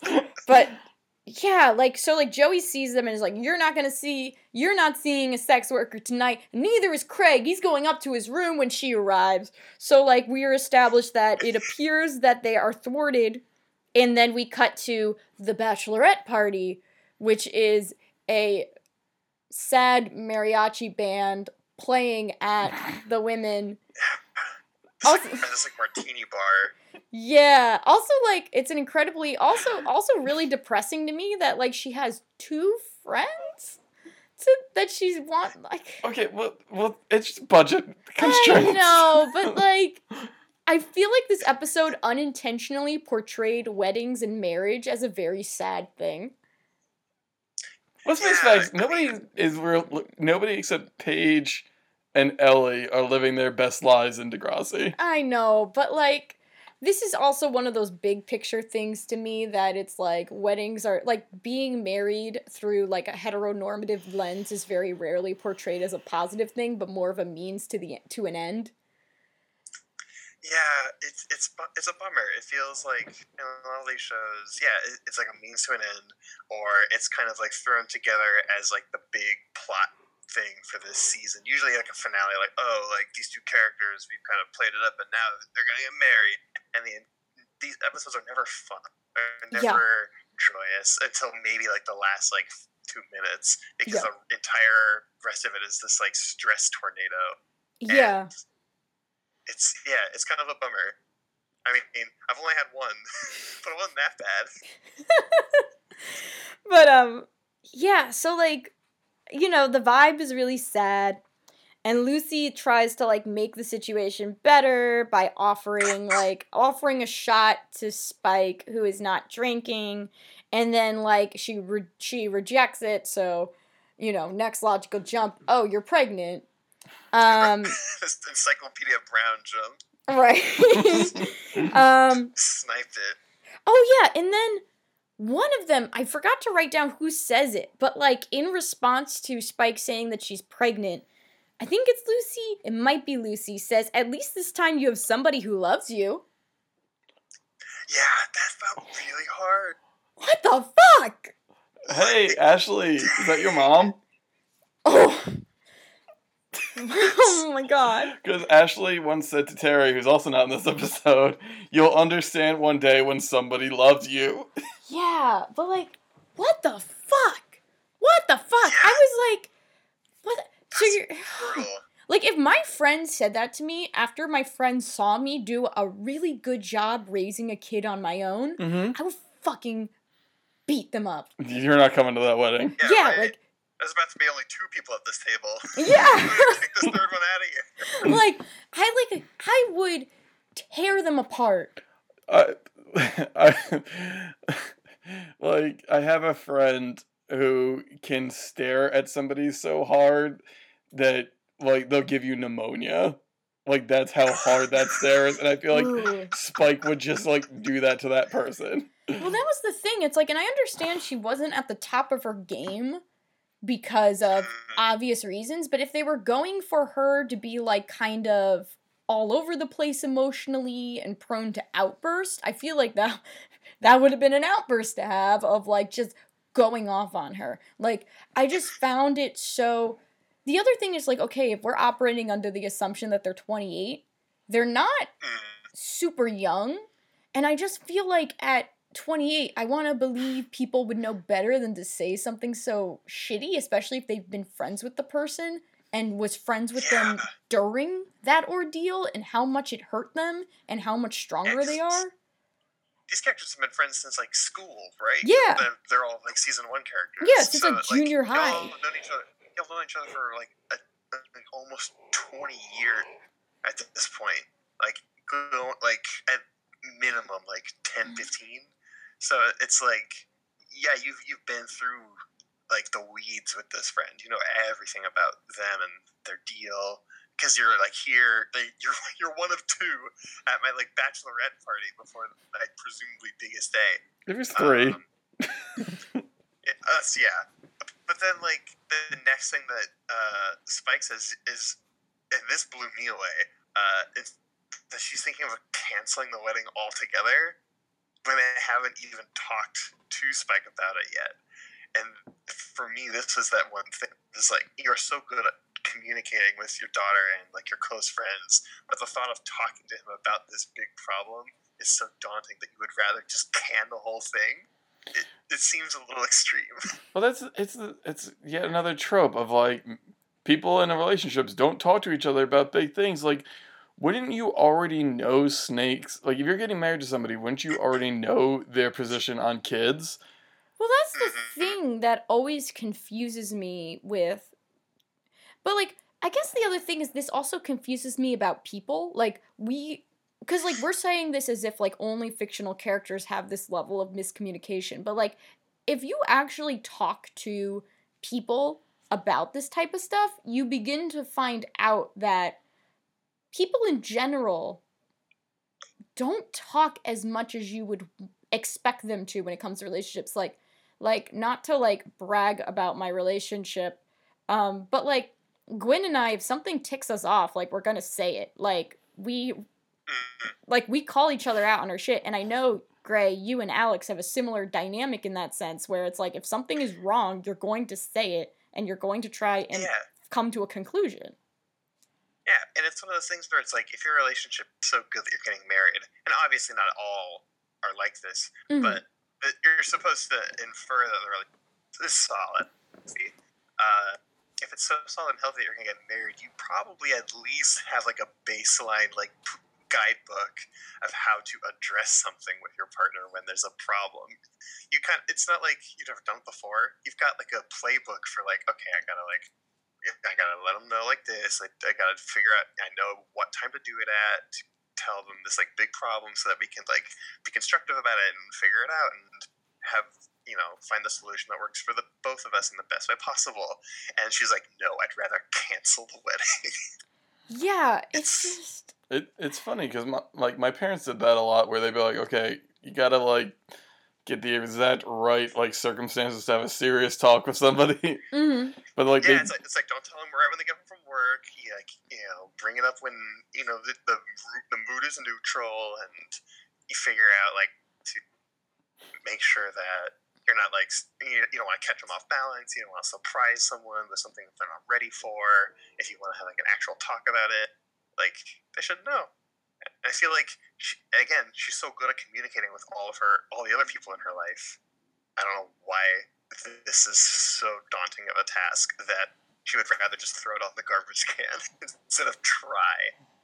Yeah, and like I understand being discouraged and stressed and upset, but once again, it it goes back to those tropes that make me so sad when we do plots like this. Like I feel like it's just like I understand. A, like I understand a lot of writers don't think having conflict resolution is interesting. I I beg to differ as a writer.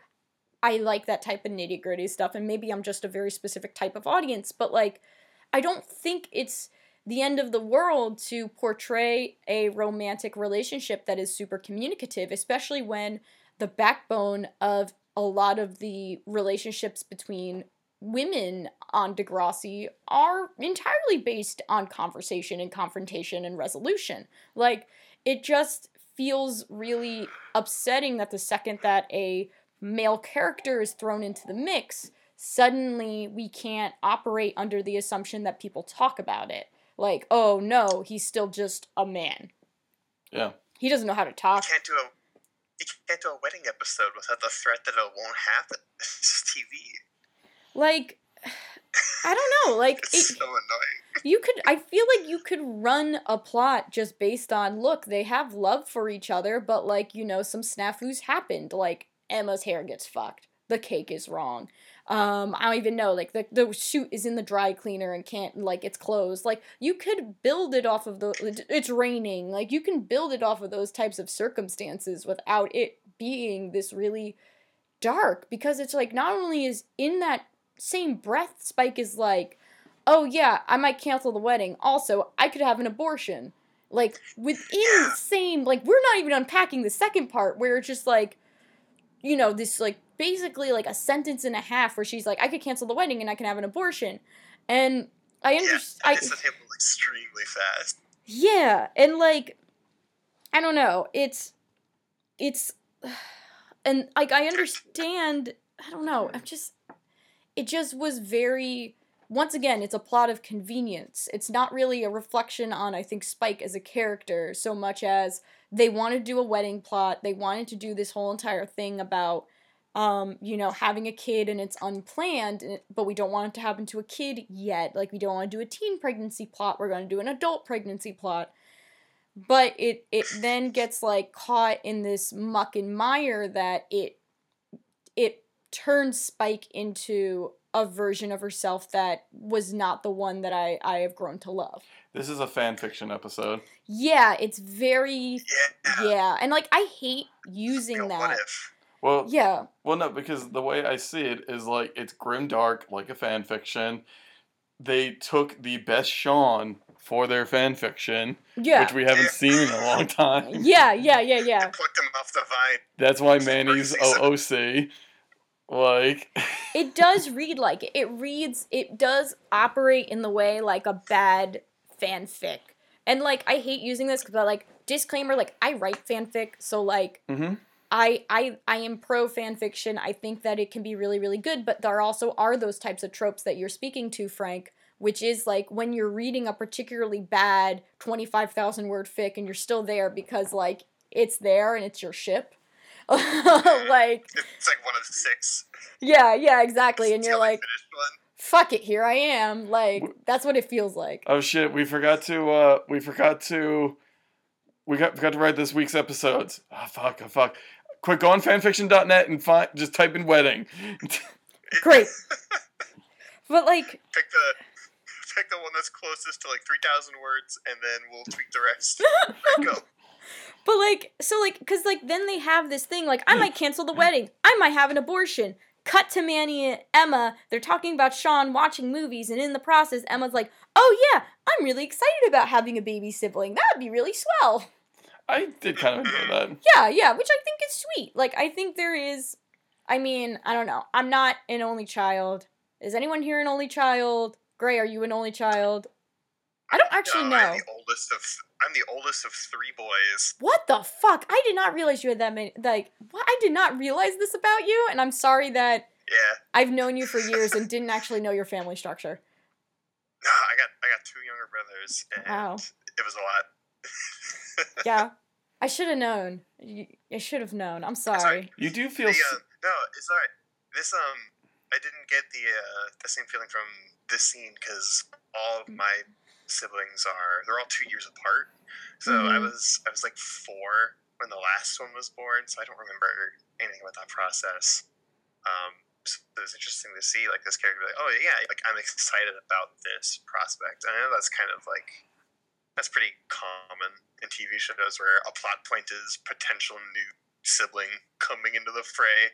They gotta have a character old enough to talk about it because it's can't have a new kid without it being like related to another one already out. It's hmm gonna be a new brother or etc. Um, but yeah, it, it was like a sweet.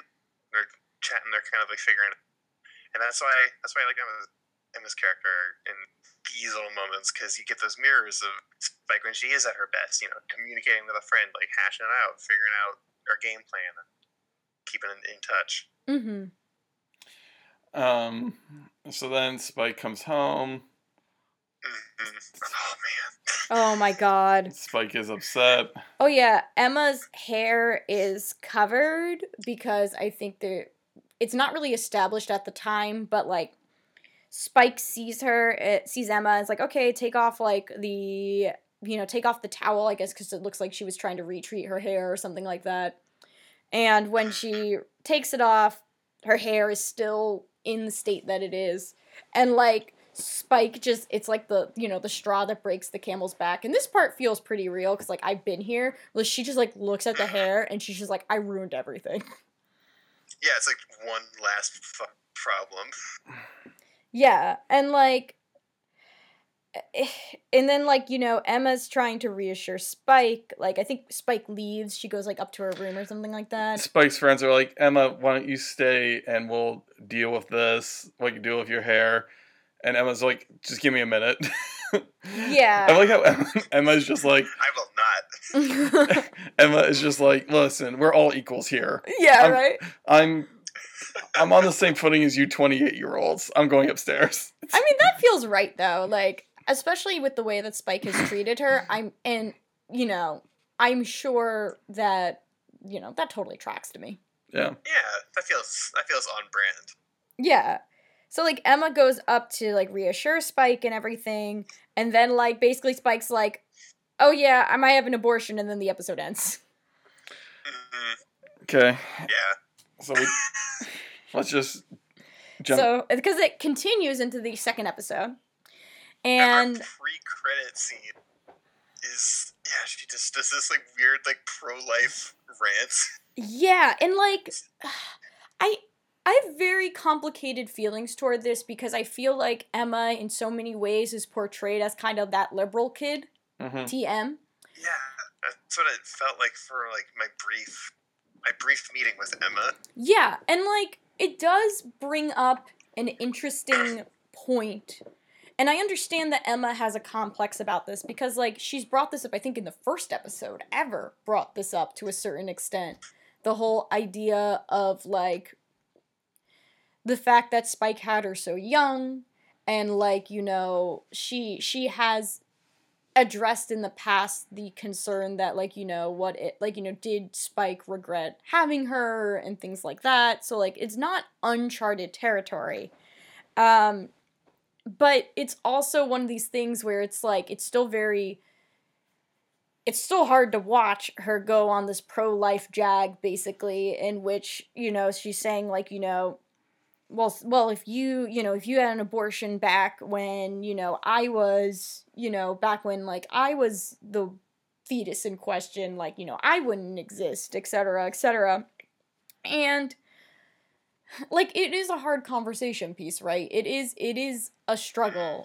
And i think that it's a real struggle to have especially if you you know if if like you know you're reflecting on on your parents life in this context and like i get it. Okay i understand. But it's also like it, i think it's also like a bigger picture thing that i think that a lot of media that handles abortion suffers from which is Yeah, yeah, like this idea of this emphasis on mistakes and regret and making the wrong decision and what you could have done and what that fetus could have been and all of the coulda, woulda, shoulda with it. It felt like a.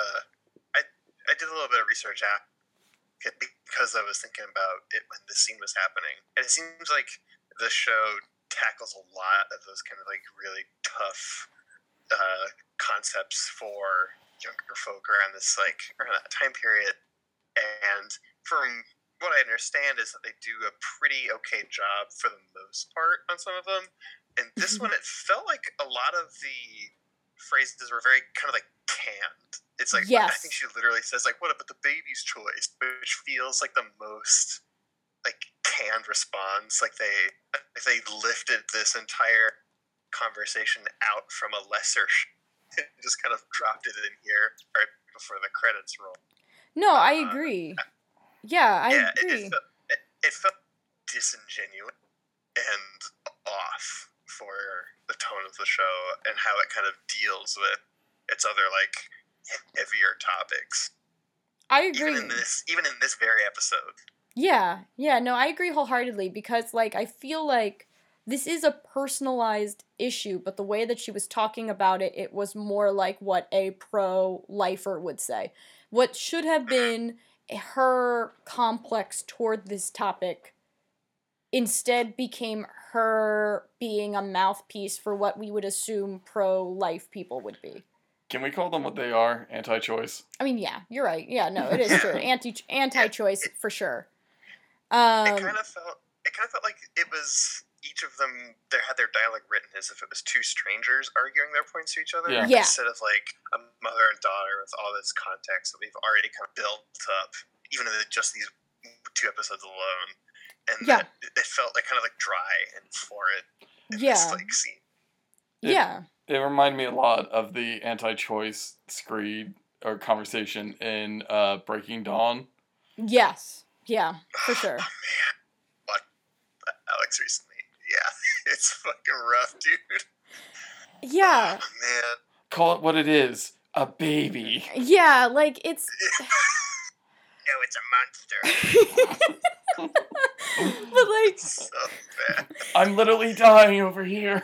yeah, like it's Jesus. But like it it yeah, I, I agree wholeheartedly with what both of you are saying, where it just I think this once again, I don't think it's a bad question for a child like Emma to ask. But once again, it like it goes into that canned territory and it makes it way more frustrating to witness than you know it's it's frustrating in the ways that it shouldn't be you should be like your heart should be aching in certain ways to me like your heart should be aching at the complication of the situation instead i'm just like i want this to end Yeah, and then it ends in the worst possible way. yeah because like spike spike then talks about how she's worried about making the same mistake Yep. and emma just shuts down and leaves And I don't know if you heard you were woken up by the sound of glass breaking, but that was my heart. yeah and it's like And then it's it, it was it was really rough, and then to have it immediately cut to a beat theme song was a very like, like break. Yeah, it was a very like tonal like emergency break for me. It's like like yeah, it's, it's like my my emotional car just hit a wall like straight on. It's like no, stop. Here's a theme song. they And this, need like really old computer email. They, they need like a, hey, this is gonna be a sad episode theme song. yeah right like like when they slow everything down a little bit One every Right. day.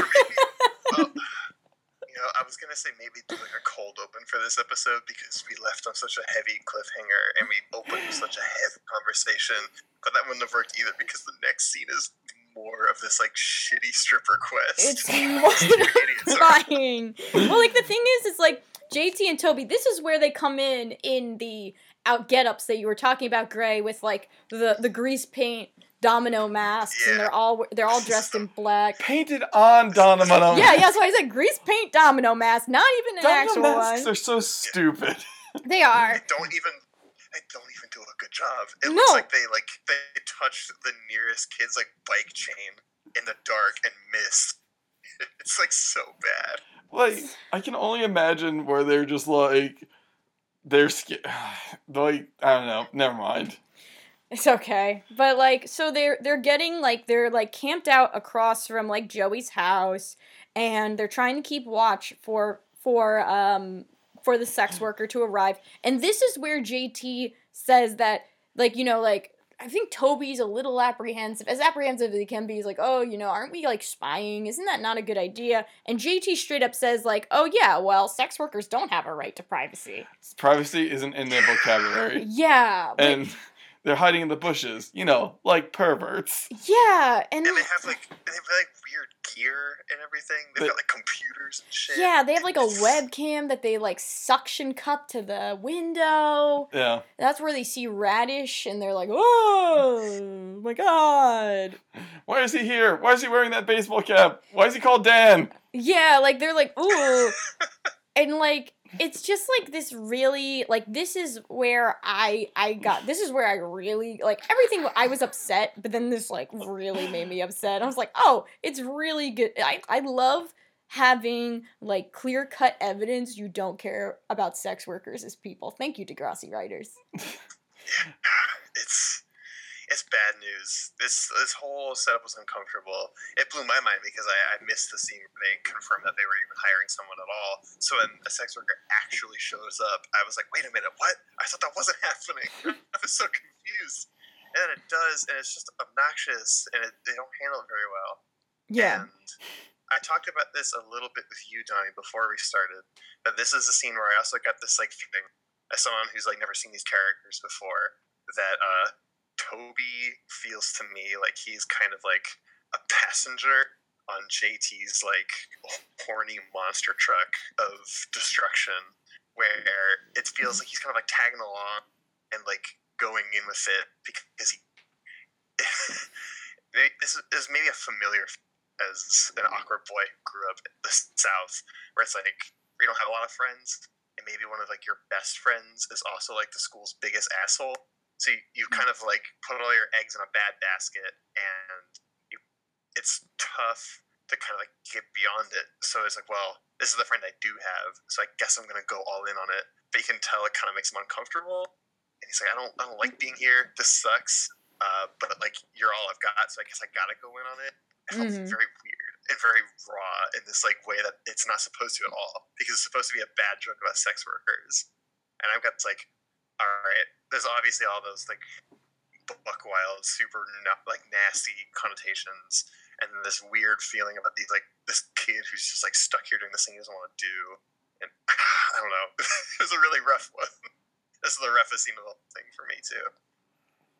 It's the worst. Yeah, and I think that assessment is spot on. And I think, unfortunately, I feel like that sums up most of the male relationships in Degrassi, where like this dis- this phenomena that you're describing not only encapsulates the JT Toby dynamic, but several other boys and their relationships with each other. Like they truly feel like they are trapped together in in high school or junior high together. The girls I can actually buy would be friends after graduation. The boys That's what it feels like. Yeah. like the boys have no sincerity between any of them basically except for like one or two like i know this isn't necessarily relevant to you gray but like i would believe that like sean and craig would be friends And Jimmy and Spinner. jimmy and spinner They're getting there. they're getting there that's true but like overall when the boys talk to each other it's talking at each other and it's like entirely because they just so happen to be in the same room Yeah. Yeah, it, it feels like they are friends of convenience. yes Uh, if if there were like any other options, then they could just not know each other at all. Yeah It's just simply because it's simply because you're nearby and you tolerate me enough to yeah on my like nasty antics. And like is are there relationships like that in high school? Absolutely. It's just very depressing where it's like we we you know, it's very depressing when the writers seem to entirely have no interest in portraying male intimacy as like a thing. Like Yeah, like I would not be shocked if you told me it was it was the brunt of a joke in future or past episodes. Yeah. yeah. So like so like this whole entire thing is happening. Manny is meanwhile Manny's trying to reassure Emma and is trying to be like, "Look, like I know this sucks right now, but you got to promise me you're not going to tell Snake. Like that's not your conversation to have." Emma promises, "No, she's not going to do this. She's not going to interfere." Um Mhm. Meanwhile, um, the sex worker Fancy, who is the person that um that Craig, JT, and Toby tried to get a hold of at her establishment initially, appears. Um and like Joey's like super gross and like the party's getting started. And like Craig opens up the door.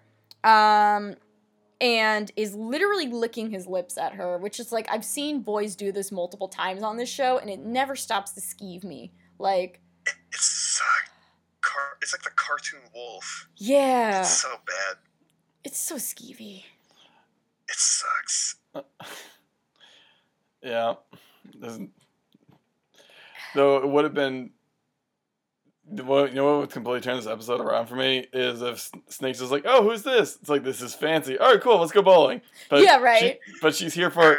we're going bowling. And it's just Yeah. like fancy, like just killing all of them at Fancy, bowling. like uh, that would have been a great episode. And you know what? That could have been a way to show Snake as a good person. You know what I mean? Like it would have been like Snake is not going to give into the conventional trappings of bachelor parties. No, he's going to be he's going to turn it into something different. And that would have been nice and and would have taught it would have taught craig jt and toby a lesson too right it's like a hey don't you know don't expect something of someone because their occupation is sex work like we, at yeah, one, I was I was even thinking like because I was still at this like oh I thought they were hiring one so I thought they were gonna do like a thing where it's like haha I thought we hired a sex worker but it's actually something else. They're It's here- Raditch. they're a bowling. Right, they're a bowling coach, or they're driving us. They're a bus driver that's going to take us down there, and it could be another like, hey, like you're my friends, and I, it's like my funny prank, but I like respected you and your decision, and even though I'm maybe I'm not super excited about it, you know, this is what you want, so I'm going to do this for you. yeah Uh, but, but it wasn't that. no It and then it this nasty thing instead. but yeah and then like to make matters worse when they pan to snake during this part of the episode he has a ball and chain around his neck Yep. it's what. my friends and I did actually once sit down and like discuss my like hypothetical bachelor party. Like I was like, it's just gonna be the three of us and possibly a sex worker sitting on the couch all playing Mario Party. that'd be great like it's just like and then because it's like also one of these things where if we also want to start looking at this from the also fucked up angle of joey going against snake's wishes you have fancy going into you know like you know making her way over to him turning music on with her stiletto heel and everything. Snake has not consented to this and you're now having your friend engage in this without explicit consent and you are like pranking him by letting him be potentially like groped and like gyrated on and stuff and like and kissed without his consent cuz and things like that. And like that's also really terrible Yeah, and that presumably does happen because you see him later with like lip, like cartoon lipstick all over his cheeks. yeah It's weird. Oh, it- I didn't like it. It's not great. Yeah, and then like the lesson for JT and Toby is like not, hey, maybe we shouldn't treat sex workers like garbage. It's they, in the process of trying to camp out, fall asleep and miss the whole quote unquote show. Yeah, their Right. stupid webcam thing falls off the window. Yeah, like, well, it's because they're both asleep, and I think Toby twitches, and as he twitches, it pulls the cord that the camera is Yeah. attached to. And it's like, I, I guess.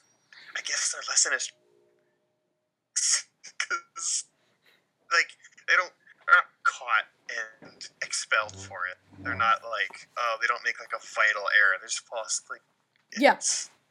Yeah. it's it's bad. And then meanwhile at the other house, the Nelson residence, Caitlin is telling Spike like, "Hey, you should wait. Don't tell Snake until the morning, which by the way is the morning of their wedding." Like we're we're kind of getting like so caught up in like the minutia of this episode. Tomorrow is their wedding. And Caitlin Yeah, I. You were talking about timeline woes earlier, and at the end of the last one, I had to keep reminding myself like this is all happening on the same day. Yeah. It's two days until the wedding when it started, and at the end of this episode, it is one day until the It's wedding. like Yeah. it's, this is all happening in less than twenty four hours. Yeah, and it's like Emma gets up and decides that she's going to take matters into her own hands, which you know what is consistent with Emma. I'm not necessarily mad about this part of the plot because this is Emma core to the max. Mm-hmm. She gets up, she goes outside, she walks to Joey's, and she step literally steps on JT and Toby and like wakes them up, and then she just shrieks, which rightfully so. Yeah. Her internal monologue at seeing them becomes external. Yeah, and like she just like shrieks, and then like you know Joey is there. He's yelling at Toby and JT, and Emma is trying to say that she needs to talk to Snake. And in the process of all of this happening, Emma just gets right to the point, um, and tells Snake that Spike is pregnant. And Snake's reaction is, "Why are you telling me this?" hmm It gets it gets really really kind of out of nowhere. right Yeah, here. like he snaps, and the big thing that he's he's like, "What kind of family is this?" Which like, it it legally it isn't yet. yeah. well, it also like it. I think this is a lot of me projecting from my own bad family situation, but like I, it particularly got under my skin because like in my family, like that was used as like a real like good like kind of like almost like a gaslighting technique of like a well a family would or wouldn't do this type deal. And like so it really hurt me in that sense. Sorry to get really vulnerable on here but like mm-hmm. when whenever somebody starts saying well this is what a family is and this is what a family is not it really activates like a panic in me. Oh yeah, it's even when they don't explicitly say like, "Oh, a family doesn't do this." When they say like, "Oh, a family does this," it's there's like that subtle implication, like so that so what you're doing, which is not that, is not what we do. Yeah, and like it, it's just like he gets really really upset about the fact that Spike didn't tell him which like I don't necessarily like I get it. Like I understand why he's upset about that, but like just his reaction to it is so aggressive toward Emma. And I understand that he's like at the end of his rope probably, but like he's also her teacher. He's very very And her stepdad now. and her stepdad and there's this pow- double power dynamic happening here that just really really upset me and and hit this like very primal fear in me that like this whole entire scene was happening and I was like like I'm getting emotional thinking about it. Well, it's I I have a note here that says this is a kid show, right? Yeah. like this is very it's very very heavy kind of also out of nowhere this one felt much rawer than the uh the weird pro-choice chat at the beginning of the episode Yeah. uh and very and kind of scary Yeah. well, it's just like, yeah, like I mean, I don't like any. I, my sister and I have a very strict no yelling policy. Like we were of the opinion that like nothing that needs to be said needs to be yelled at somebody. You can say everything in an even tone. So like to have him react this way and yell at a child, like it also just it's not great. I No. I do understand like a bit of his anger, but I'm just like, you don't need to yell at a child about this. yeah, it just and like he doesn't seem to have much remorse toward the fact that he yelled at her either. right? Yeah. He goes zero to a hundred and i don't think he apologizes to her at No. all during the episode for it Yeah. No, it's just like implied later that it's no it's it's gravy well, uh, yeah. like he, he like screams at this kid Yeah, like, and that's, I think that's a piece of it that also really bothers me where, like, okay, I have been unintentionally harsh with a kid. Like, and I have, I don't want to be like, I yelled at a kid because, like, I, I try not to, but, like, you know, I've been snappish at a kid because I was stressed and upset or, like, I was dealing with something and I was doing two, trying to do two things at once and then this kid wanted to dump a third thing. But as soon as I snap at a kid, I am very apologetic and and sometimes I even tell them like I'm sorry like you know what I aimed a lot of anger at you just now and you it's not like you are not the problem here like you know I'm dealing with some things right now and I did not handle that appropriately and I'm sorry. And that also really like I think that's what really upset me here was like the fact that Snake snapped, which was very extreme, was hurtful. But the fact that he didn't appear to have any remorse toward it and like didn't seem to process that his frustrations with Spike do not directly transfer to frustrations on Emma. Mhm. Just And this dude's this dude's a teacher. He should Yeah. know better, even Yeah. based on Yeah. just that alone. Even disregarding that, like this is his step, this is his stepdaughter to be. No, like this dude's a teacher. You like, Yeah. deal with kids every single day. Presumably have this- for years. and this It's- age group, like we're not talking like Emma is a seven year old and he's used to working with high schoolers. He is working Mm. with her and working with that age group and understands how they work. And it just was Uh-huh. yeah, like this isn't just like you're not used to the age group so you don't know how to communicate with them. He should be for all intents and purposes a pretty expert guy in terms of interacting with middle schoolers. Yeah. Wow, that was ugh, sorry. So he he he storms off. Um, he's, He's MIA. yeah. Joey. He's like Joey will drive you and Toby and JT home, and he goes walking off.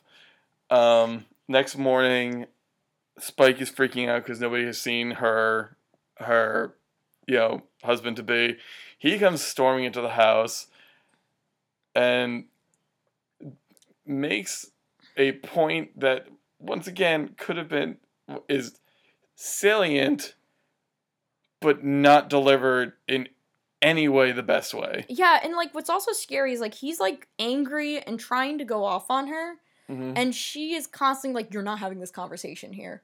You are not having this conversation here. Like we Yeah. are not talking about this here." And once again, maybe this is just like me coming at it from a very specific experience of life, but like man, it activated me in a way. Like thinking and looking back on it, it it scared me in many ways. It does not portend to good a good like future. Yeah, and like my note here is nobody's acting like people. My only explanation is marriage is a prison.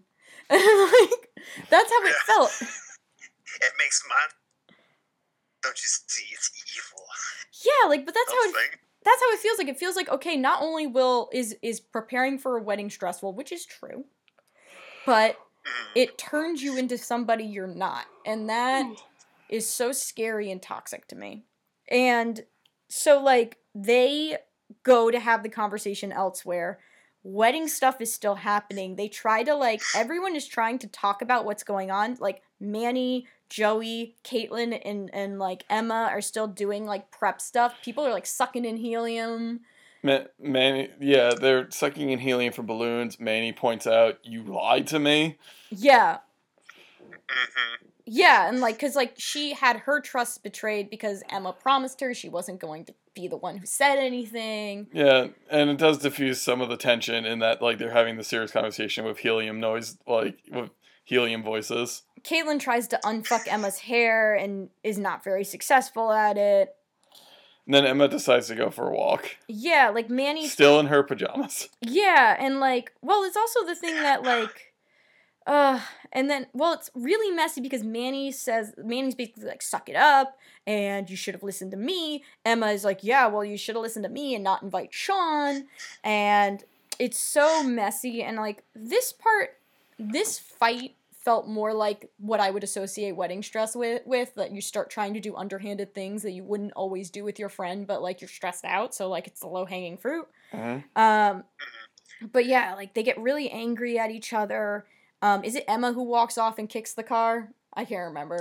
I think so. I think she does because she goes.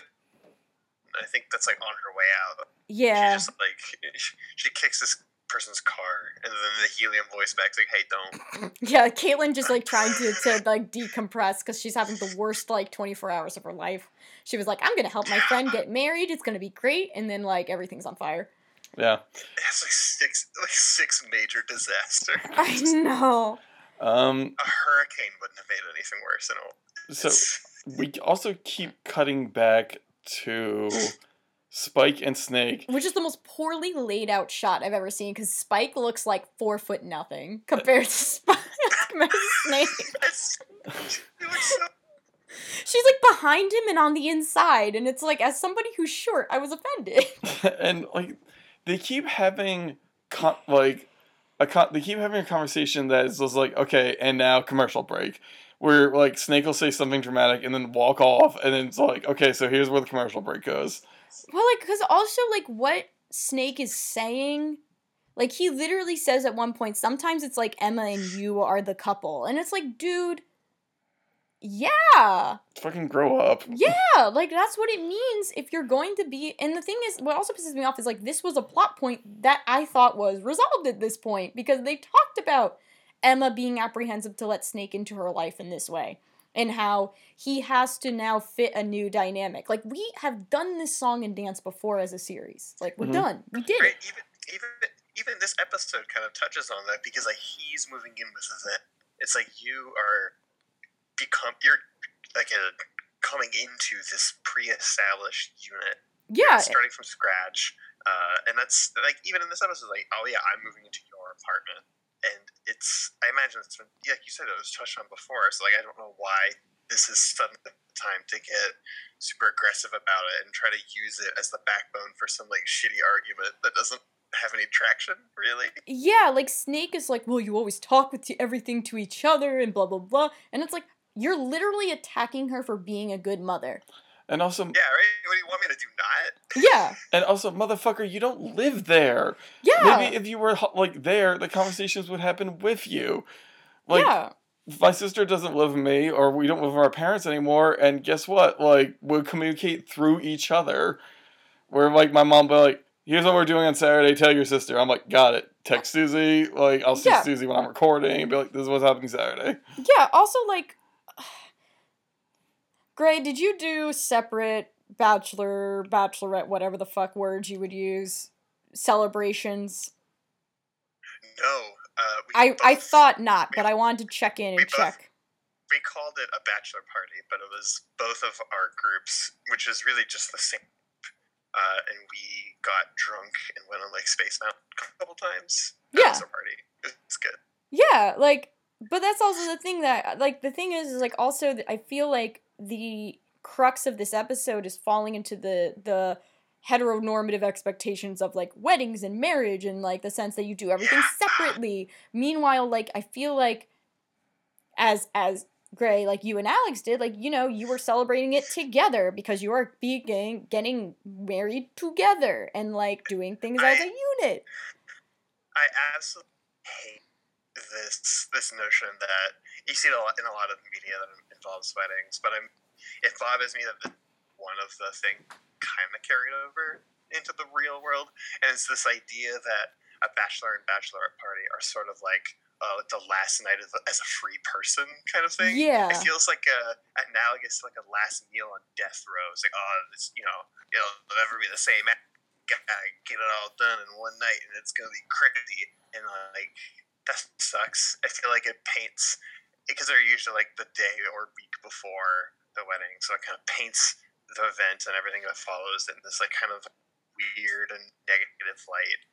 And uh, they're trying to like do a thing like that where it's like, oh yeah, like they did do that, and now it's a big problem, and they're yelling at each other for it, and it's it's so weird, and it's always a bummer. I don't know why people keep doing that and keep using this as this kind of like touchstone of hetero marriage Yeah. culture. I guess I don't know. It's super weird, and I hate it. Yeah, like you're not a free person the day before your wedding if you're in a monogamous relationship in the first place. Like, but you were like you you you two were with each other for much longer and only with each other for much longer, assuming you were in a monogamous relationship. Like, Mm. like I just never understood that. And like, I don't know. I don't think that's me coming from like my my my alternative lifestyle angle either. Well, it's just like if you're getting married to somebody, they should first be your friend and then Yeah. your partner. Yeah. Like, Well, like here's the problem though, because Snake and Spike talk about how they've been friends for so long, and Snake's like, "Well, maybe we should have stayed friends." And I'm like, "I don't think you've been friends since you have started dating." It feels like it feels like like you flipped the switch. You're no longer buddies anymore, and you don't talk about shit with each other. It it it's not like it just feels like it's mind-boggling to me as somebody who is in a relationship, like a long-term relationship with somebody who was my very good friend before I started dating. and what's confu- even more so confusing is that like they um they like we've seen them interact with each other, and it did seem like a very loving, like caring relationship. Where like where Emma felt like a third wheel. Yeah, like it's they're super lovey dovey and happy and like each other. Yeah, I was just like, this is once again, this is an OOC fan fiction episode. Yeah, it's just it's just very convenient for the sake of the writing. And then meanwhile, like Emma appears at Sean's and says, I ruined everything because of like her interference. And Sean is just like trying his best to be season one Sean and be really sweet and supportive to her. And Emma is like really touchy feely during this scene, which also made me feel weird. Like she constantly is putting her hand on his shoulder or on his arm and like continuously trying to do to touch to like to like touch him and everything. I I think honestly, like, I think she might feel isolated. Yeah, yeah, Because, that's like- true. Like this is her like physically grabbing something that feels tangible Like- and not fucked over by what she has done today. Snake and Spike are gone. Like Manny and her. this, Yes. yeah, yeah. Manny and her to fight. This like potential like younger sibling is now also maybe off the table. It's like uh, a lot of big plans just kind of got like turned upside down and dumped on the floor. Yeah. Like, and that's like now that we're talking about this, it honestly makes perfect sense that she goes to Sean. It does. It does because it's something that at one point was so familiar in a place of that she could like a person that she could open up to. Um and she she in the process of the conversation she invites like you know she's like, "Well, you know, if things work out, here's where and when and where the wedding reception is going to be." Which is which is pretty sweet. Um and then this part I like. This is probably the only part of the episode I actually smiled, which was um Emma is about to leave and Sean just goes like, "Emma." she comes back into the frame. She goes, "What happened to your hair?" And she just like finger guns. Oh no, it's not. It's not. it's like a like I can't do Well, it. it's not. No, finger guns is a positive thing. That's true. It's like a anti finger It- gun. it's like it's a point. yeah. Like like I'm very much like oh you ought to not. yeah, it's like really good. It it really makes me laugh. and that's that's the point where I was like okay, they're back. Yeah, like it was a very sweet moment. Um, and then we go back to like the the what is supposed to be the wedding. Spike and Snake are nowhere to be seen. Everybody else is like ready to go. Craig Kate- is giving Angie piggyback rides. It's Frank's very heart's cute. melting again. Caitlin is wearing a silk scarf with a strapless dress, which was very of the time period. Um, Mm-hmm. and chills. right, and then like Toby and JT are ushers? Question mark. Once again, out of convenience. And oh my um, god. they talk about like how. Oh yeah, please. Yeah, they talk, they talk about how in trouble they and JT says this thing like on a scale of one to ten, I got a one hundred and thirty six. And Bud, I don't know what a ten is on your I've been punished by mom scale, but uh, uh, if I imagine if I had to put it on a ten out of ten, it'd be like I'm in like huge trouble. Like I'll be dealing with this for years. Thirteen times worse than that. That's like being atomized. It's like being sentenced to instant death. Like I don't know what kind of trouble you got it. that seems extreme. Yeah, um but yeah, so like they're they're grounded and as they're like doing usherly duties, they um Fancy appears. Um and she reveals that she's here because Spike styles her hair. Um and the boys are like, "Oh, let me help you to your seat." "Oh no, let me help you to your seat." then this super stylish dude is like, "Yo, boys, Yeah. I got it." yeah, right? this Thank all, God. this awesome dude with awesome dreadlocks. Yeah, like he's like super He's like got like this like he's got a great yellow suit. oh it's yeah. very it's very sick. Is- Yeah. the- is he a character or? No. I think like I think he he like shuts the two of them down at the reception later. Is he too. that guy? So like oh. I, I, I oh. think so. I don't uh, know. if- That would I make don't know if he sense. is, but it feels like they just use the same guy to be like, "Hey, I'm here again to shut you down again." So I, I guess Yeah. they're supposed to be maybe in a relationship or I should have close double checked. friends or- So, so we just missed the piece about talking about like we were just discussing with the bouncer. Yeah, so I don't really know what his connection was. I guess it makes sense that he was the guy that was the one who slammed the door on them. Anyway, they look like they're pretty friendly. Um Yeah. which is nice. And then um Emma then appears and Lucy offers to fix her hair, which by the way, like I feel like nobody ever actually like touch like I understand the whole point is like her hair is an impenetrable force right now, but it also feels like they didn't even try. Like I wish they stuck like a flower in it or something. Something to give me like a Right. Put like We a tried. headband to at least like kind of like press it down. Maybe have it go at the back. Honestly, if this was Sean Prime, like Prime first season Sean, he would have been just like Emma, real quick, and just like quickly makes a flower crown for her. yeah. like, that like, just "There you covers her hair. Like that would have been cute. But yeah, like nobody even bothers to put like a clip in her hair. Like no nobody's doing anything for her. Um They got one wig and they can't mess with it. I know. Right? But like Spike and Snake meanwhile like keep talking about how unplanned life can be. Um and they're like the the conversation takes a turn for the positive. It becomes mm-hmm. like excited about potentially having a kid and blah blah blah. I sound like really anti-child. I promise I like children. I just It's just not a well written scene. no, no, it's really clunky and bad and it's basically like, let's roll this dice. yeah, and like it's like that whole thing. Like the This. So they run, they um, run to the wedding chapel. the- which the priest was about to kick them out. With he said if they don't appear within an hour, like we're done. We got another wedding coming in. which is fair.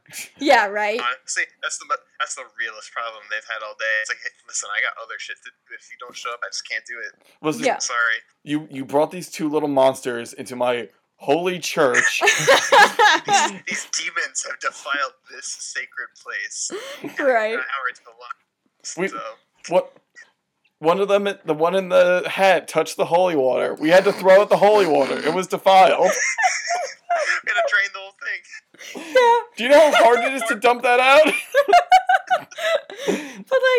But like okay so so then right when everything's looking really bleak spike and snake run in they're still in their plain clothes and are like fuck it let's get married in it and of course like well, you know, wedding bullshit. I say this because of somebody who has written weddings. I fucking hate it. I hate writing weddings. If I can avoid writing an actual wedding ceremony for the rest of my writing career, I'll be so happy because I find them dreadfully boring. I mean, real weddings are Pain in the- boring. It's a pain in the ass. That's true. The only the only rich vein is if your characters do their own vows. Yeah, like that would be We good. didn't, we didn't get to we didn't get to see that really in this one because they kind of had to like go through it.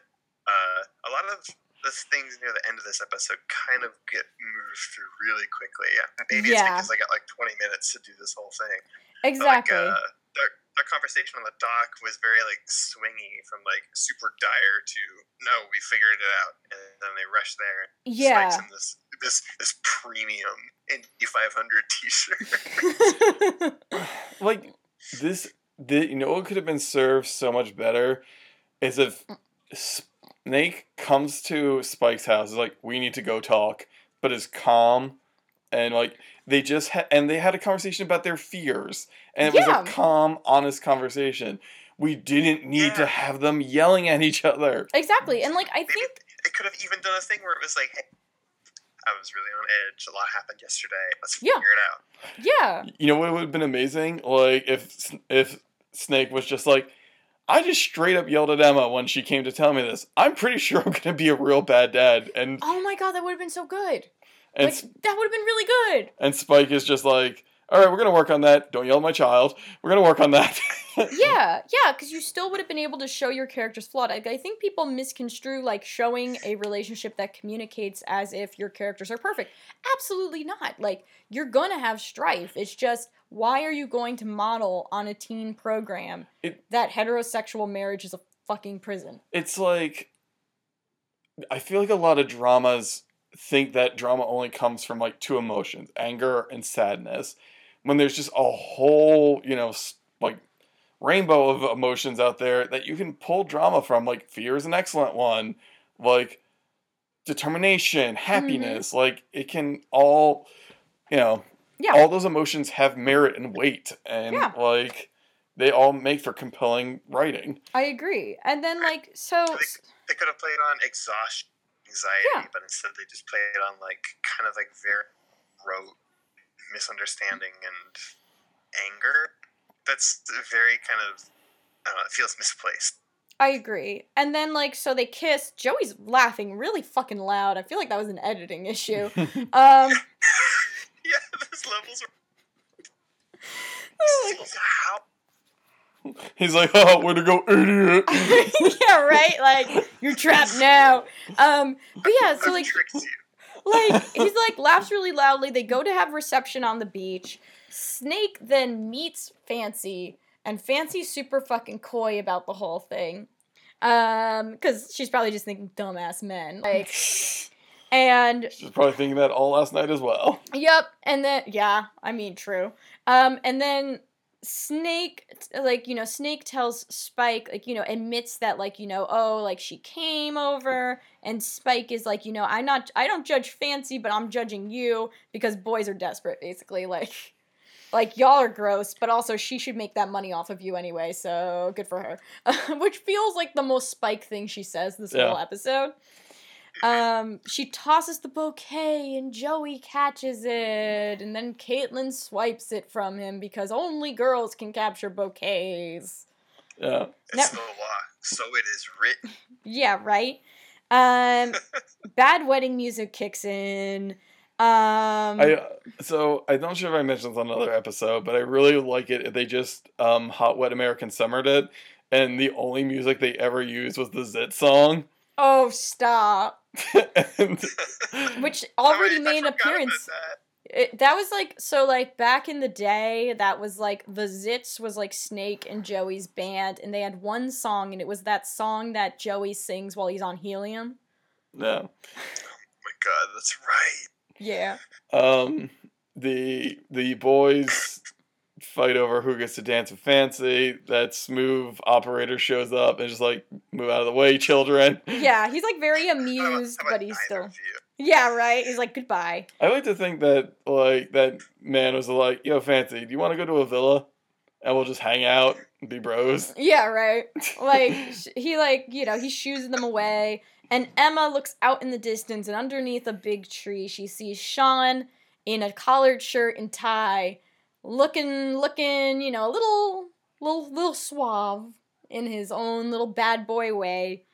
He's, Um, he's like a cool loner. He's got like Yeah. he's under the shadow of tree. He's, he's got one foot on the ground and the other's kind of propped up.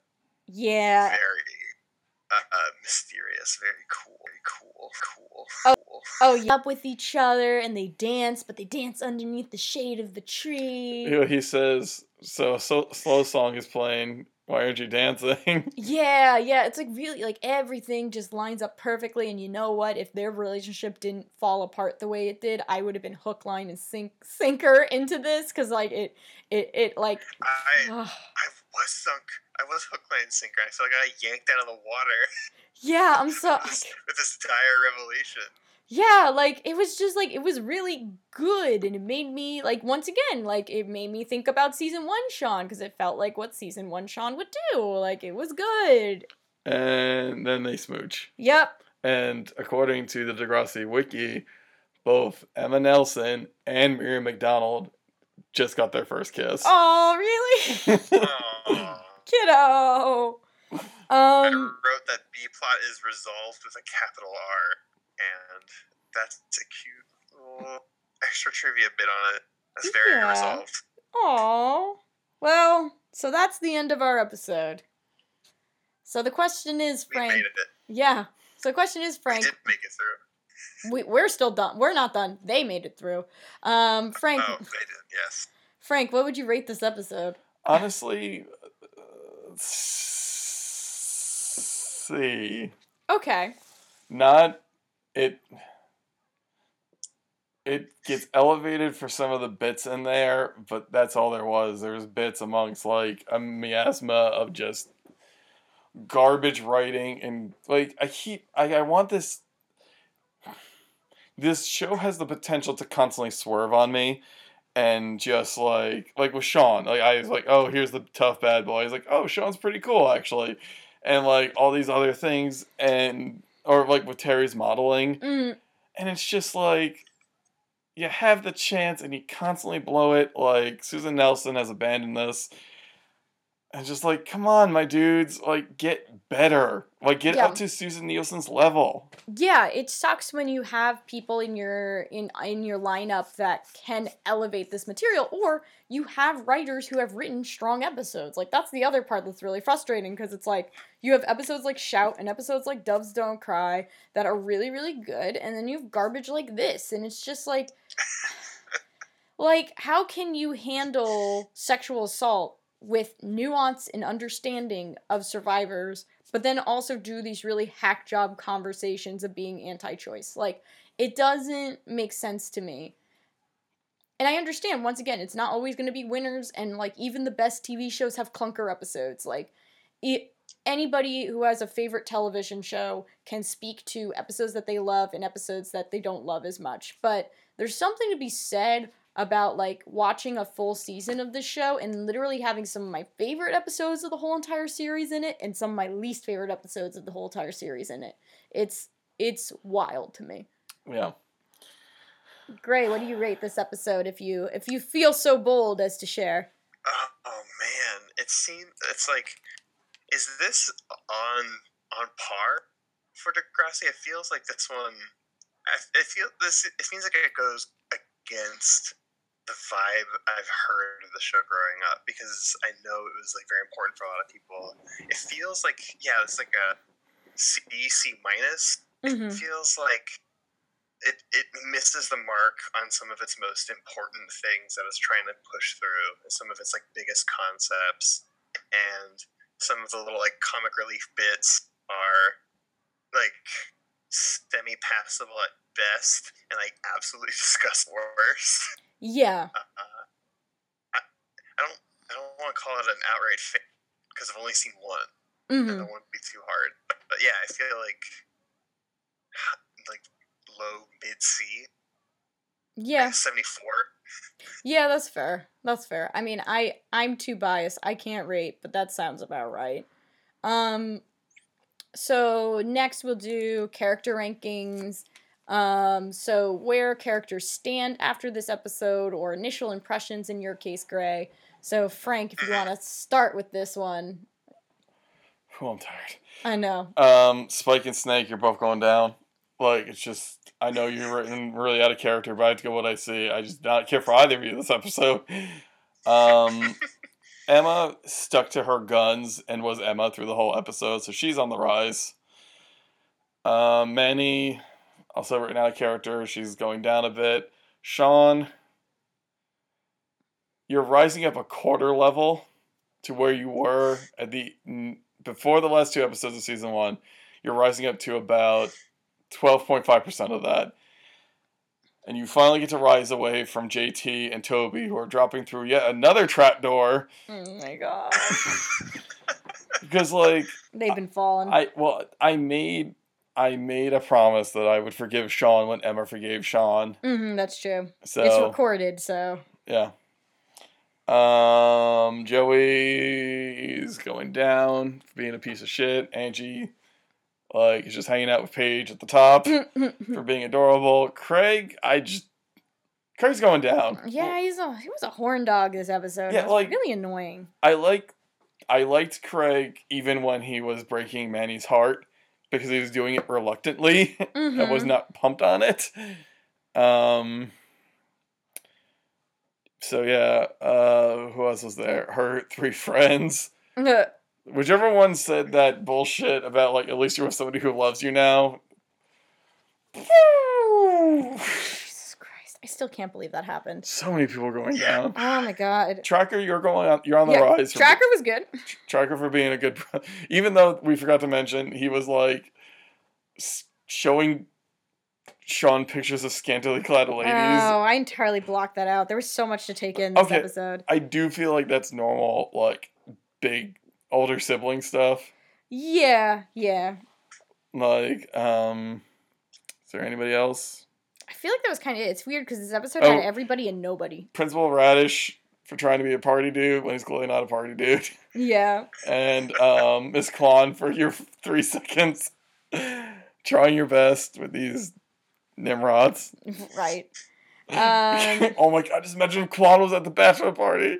oh, that would be good. She's like, "Should I just go? I'll just go." I'm like, I'm gonna bye, bye, bye. I Uh, out of here. I expected more from you, Spike. right. Snake. Well, it doesn't matter. I expected more from both of you. Oh, Cobra statue, you're on the rise. if I don't see that ever again, I'm gonna be real upset. just like Paige is having a tea party with Angie at the top of the rankings, and suddenly a little door opens up and Cobra statue pops up. She's like, "You're not wearing the latest fashion. You didn't read the invitation." and Angie just pours the, the Cobra statue a tea, cup of tea. Yeah. Um, Gray, I know that you are new, so I know a lot of this is kind of hard to take in. So if you want to give any like highlights, lowlights, feel free. Um, so when I finished the episode, top three were Spike, Emma, Sean, and after review and discussion, um, I feel like Sean at three, uh, Spike two, Emma one. After I finished the episode, I was like, blew up her mom's spot.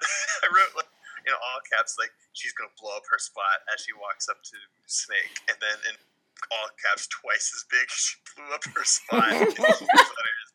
Um, but that seems on brand, and it feels like like this is the learning experience for a team does this kind of thing, and then this is the this is the point in their life when they're like, you know what, maybe I won't do that ever again. So I get it. Um, middling middling tier, just about everyone else. Uh, special mention for JT and Toby. Uh, they are toilet beasts who deserve exile, banishment, uh, imprisonment. they are bastard children, and I hate them. I've heard tell that they are beloved, and I cannot fathom what kind of heel turn these these villains make to get there. 'Cause There's gotta be something. Maybe if we just approach them like they're wrestlers, maybe that's how we need to get through this. They're heels. Greg, can you do me a solid? When Yes. you when you send me the audio for this, can you also send me your notes? Like, just send me pictures of them. I want to see these notes. screen cap them and send them through. Yeah, but I feel like I have some some uh, some nice ones in here. I have my third to last note when uh, JT and Toby are harassing Fancy at the reception, and it just says "relentless." These boys in all caps. um, yeah, I will, I will type these out and send them over.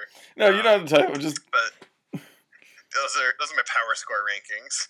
Thank So, you. MVP is either um, the travel brochure wedding invitation or Snake's uh, motherboard. like, Maybe that's what we should start doing. The MVP of the episode, it's gonna be Paige. It's just always gonna be. or or in this case, a prop. When Paige is not here, it has to be a prop. that's. Well, I feel, I feel like if um, if the characters already have their own power score, MVP should just be an inanimate object. I agree. I love this idea. I kind of now want to make like Degrassi trading cards, like the old Marvel cards that are like energy projection, like intelligence, Spike strength, Snake's speed. it's like a it's like a five star rare pull. the wedding invitation. so, um, frick. Um, so let's go to recommendations where we recommend things that are similar in nature to this type of stuff, or you can also recommend things that you're just enjoying right now. Um, right now, I am reading something that does have feature some miscommunication, though so far it does not bother me like this episode seemed to, which is What If It's Us, um, which is by Becky Albertalli and Adam Silvera. If you're you know me, you know I love Becky Albertalli. I've recommended her books before on the show. I don't think I don't know if I've recommended Adam Silvera's stuff yet, but I love him. Um, they just recently released a book, like last week at the time of this recording, um, in which they are writing together. Um, so it's a love story. It talks about um, these two boys who meet each other in New York City. Uh, one is a local, the other one is a transplant doing an internship.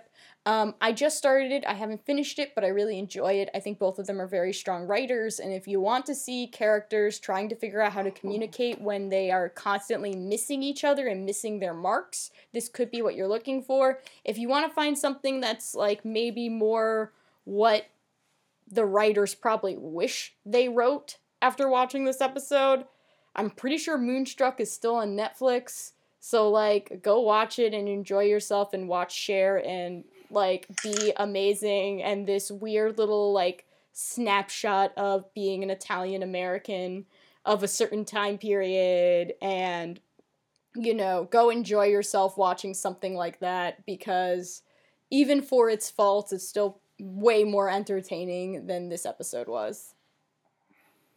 You got anything, Ray? I do.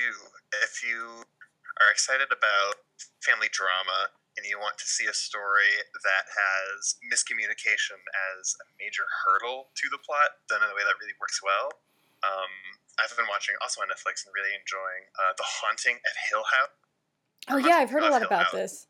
Um, it is a horror show, so scaly. It's got lots of ghosts, but I feel like at its core, it's it's a family drama about this family. It's it's based on the the, the, the novel.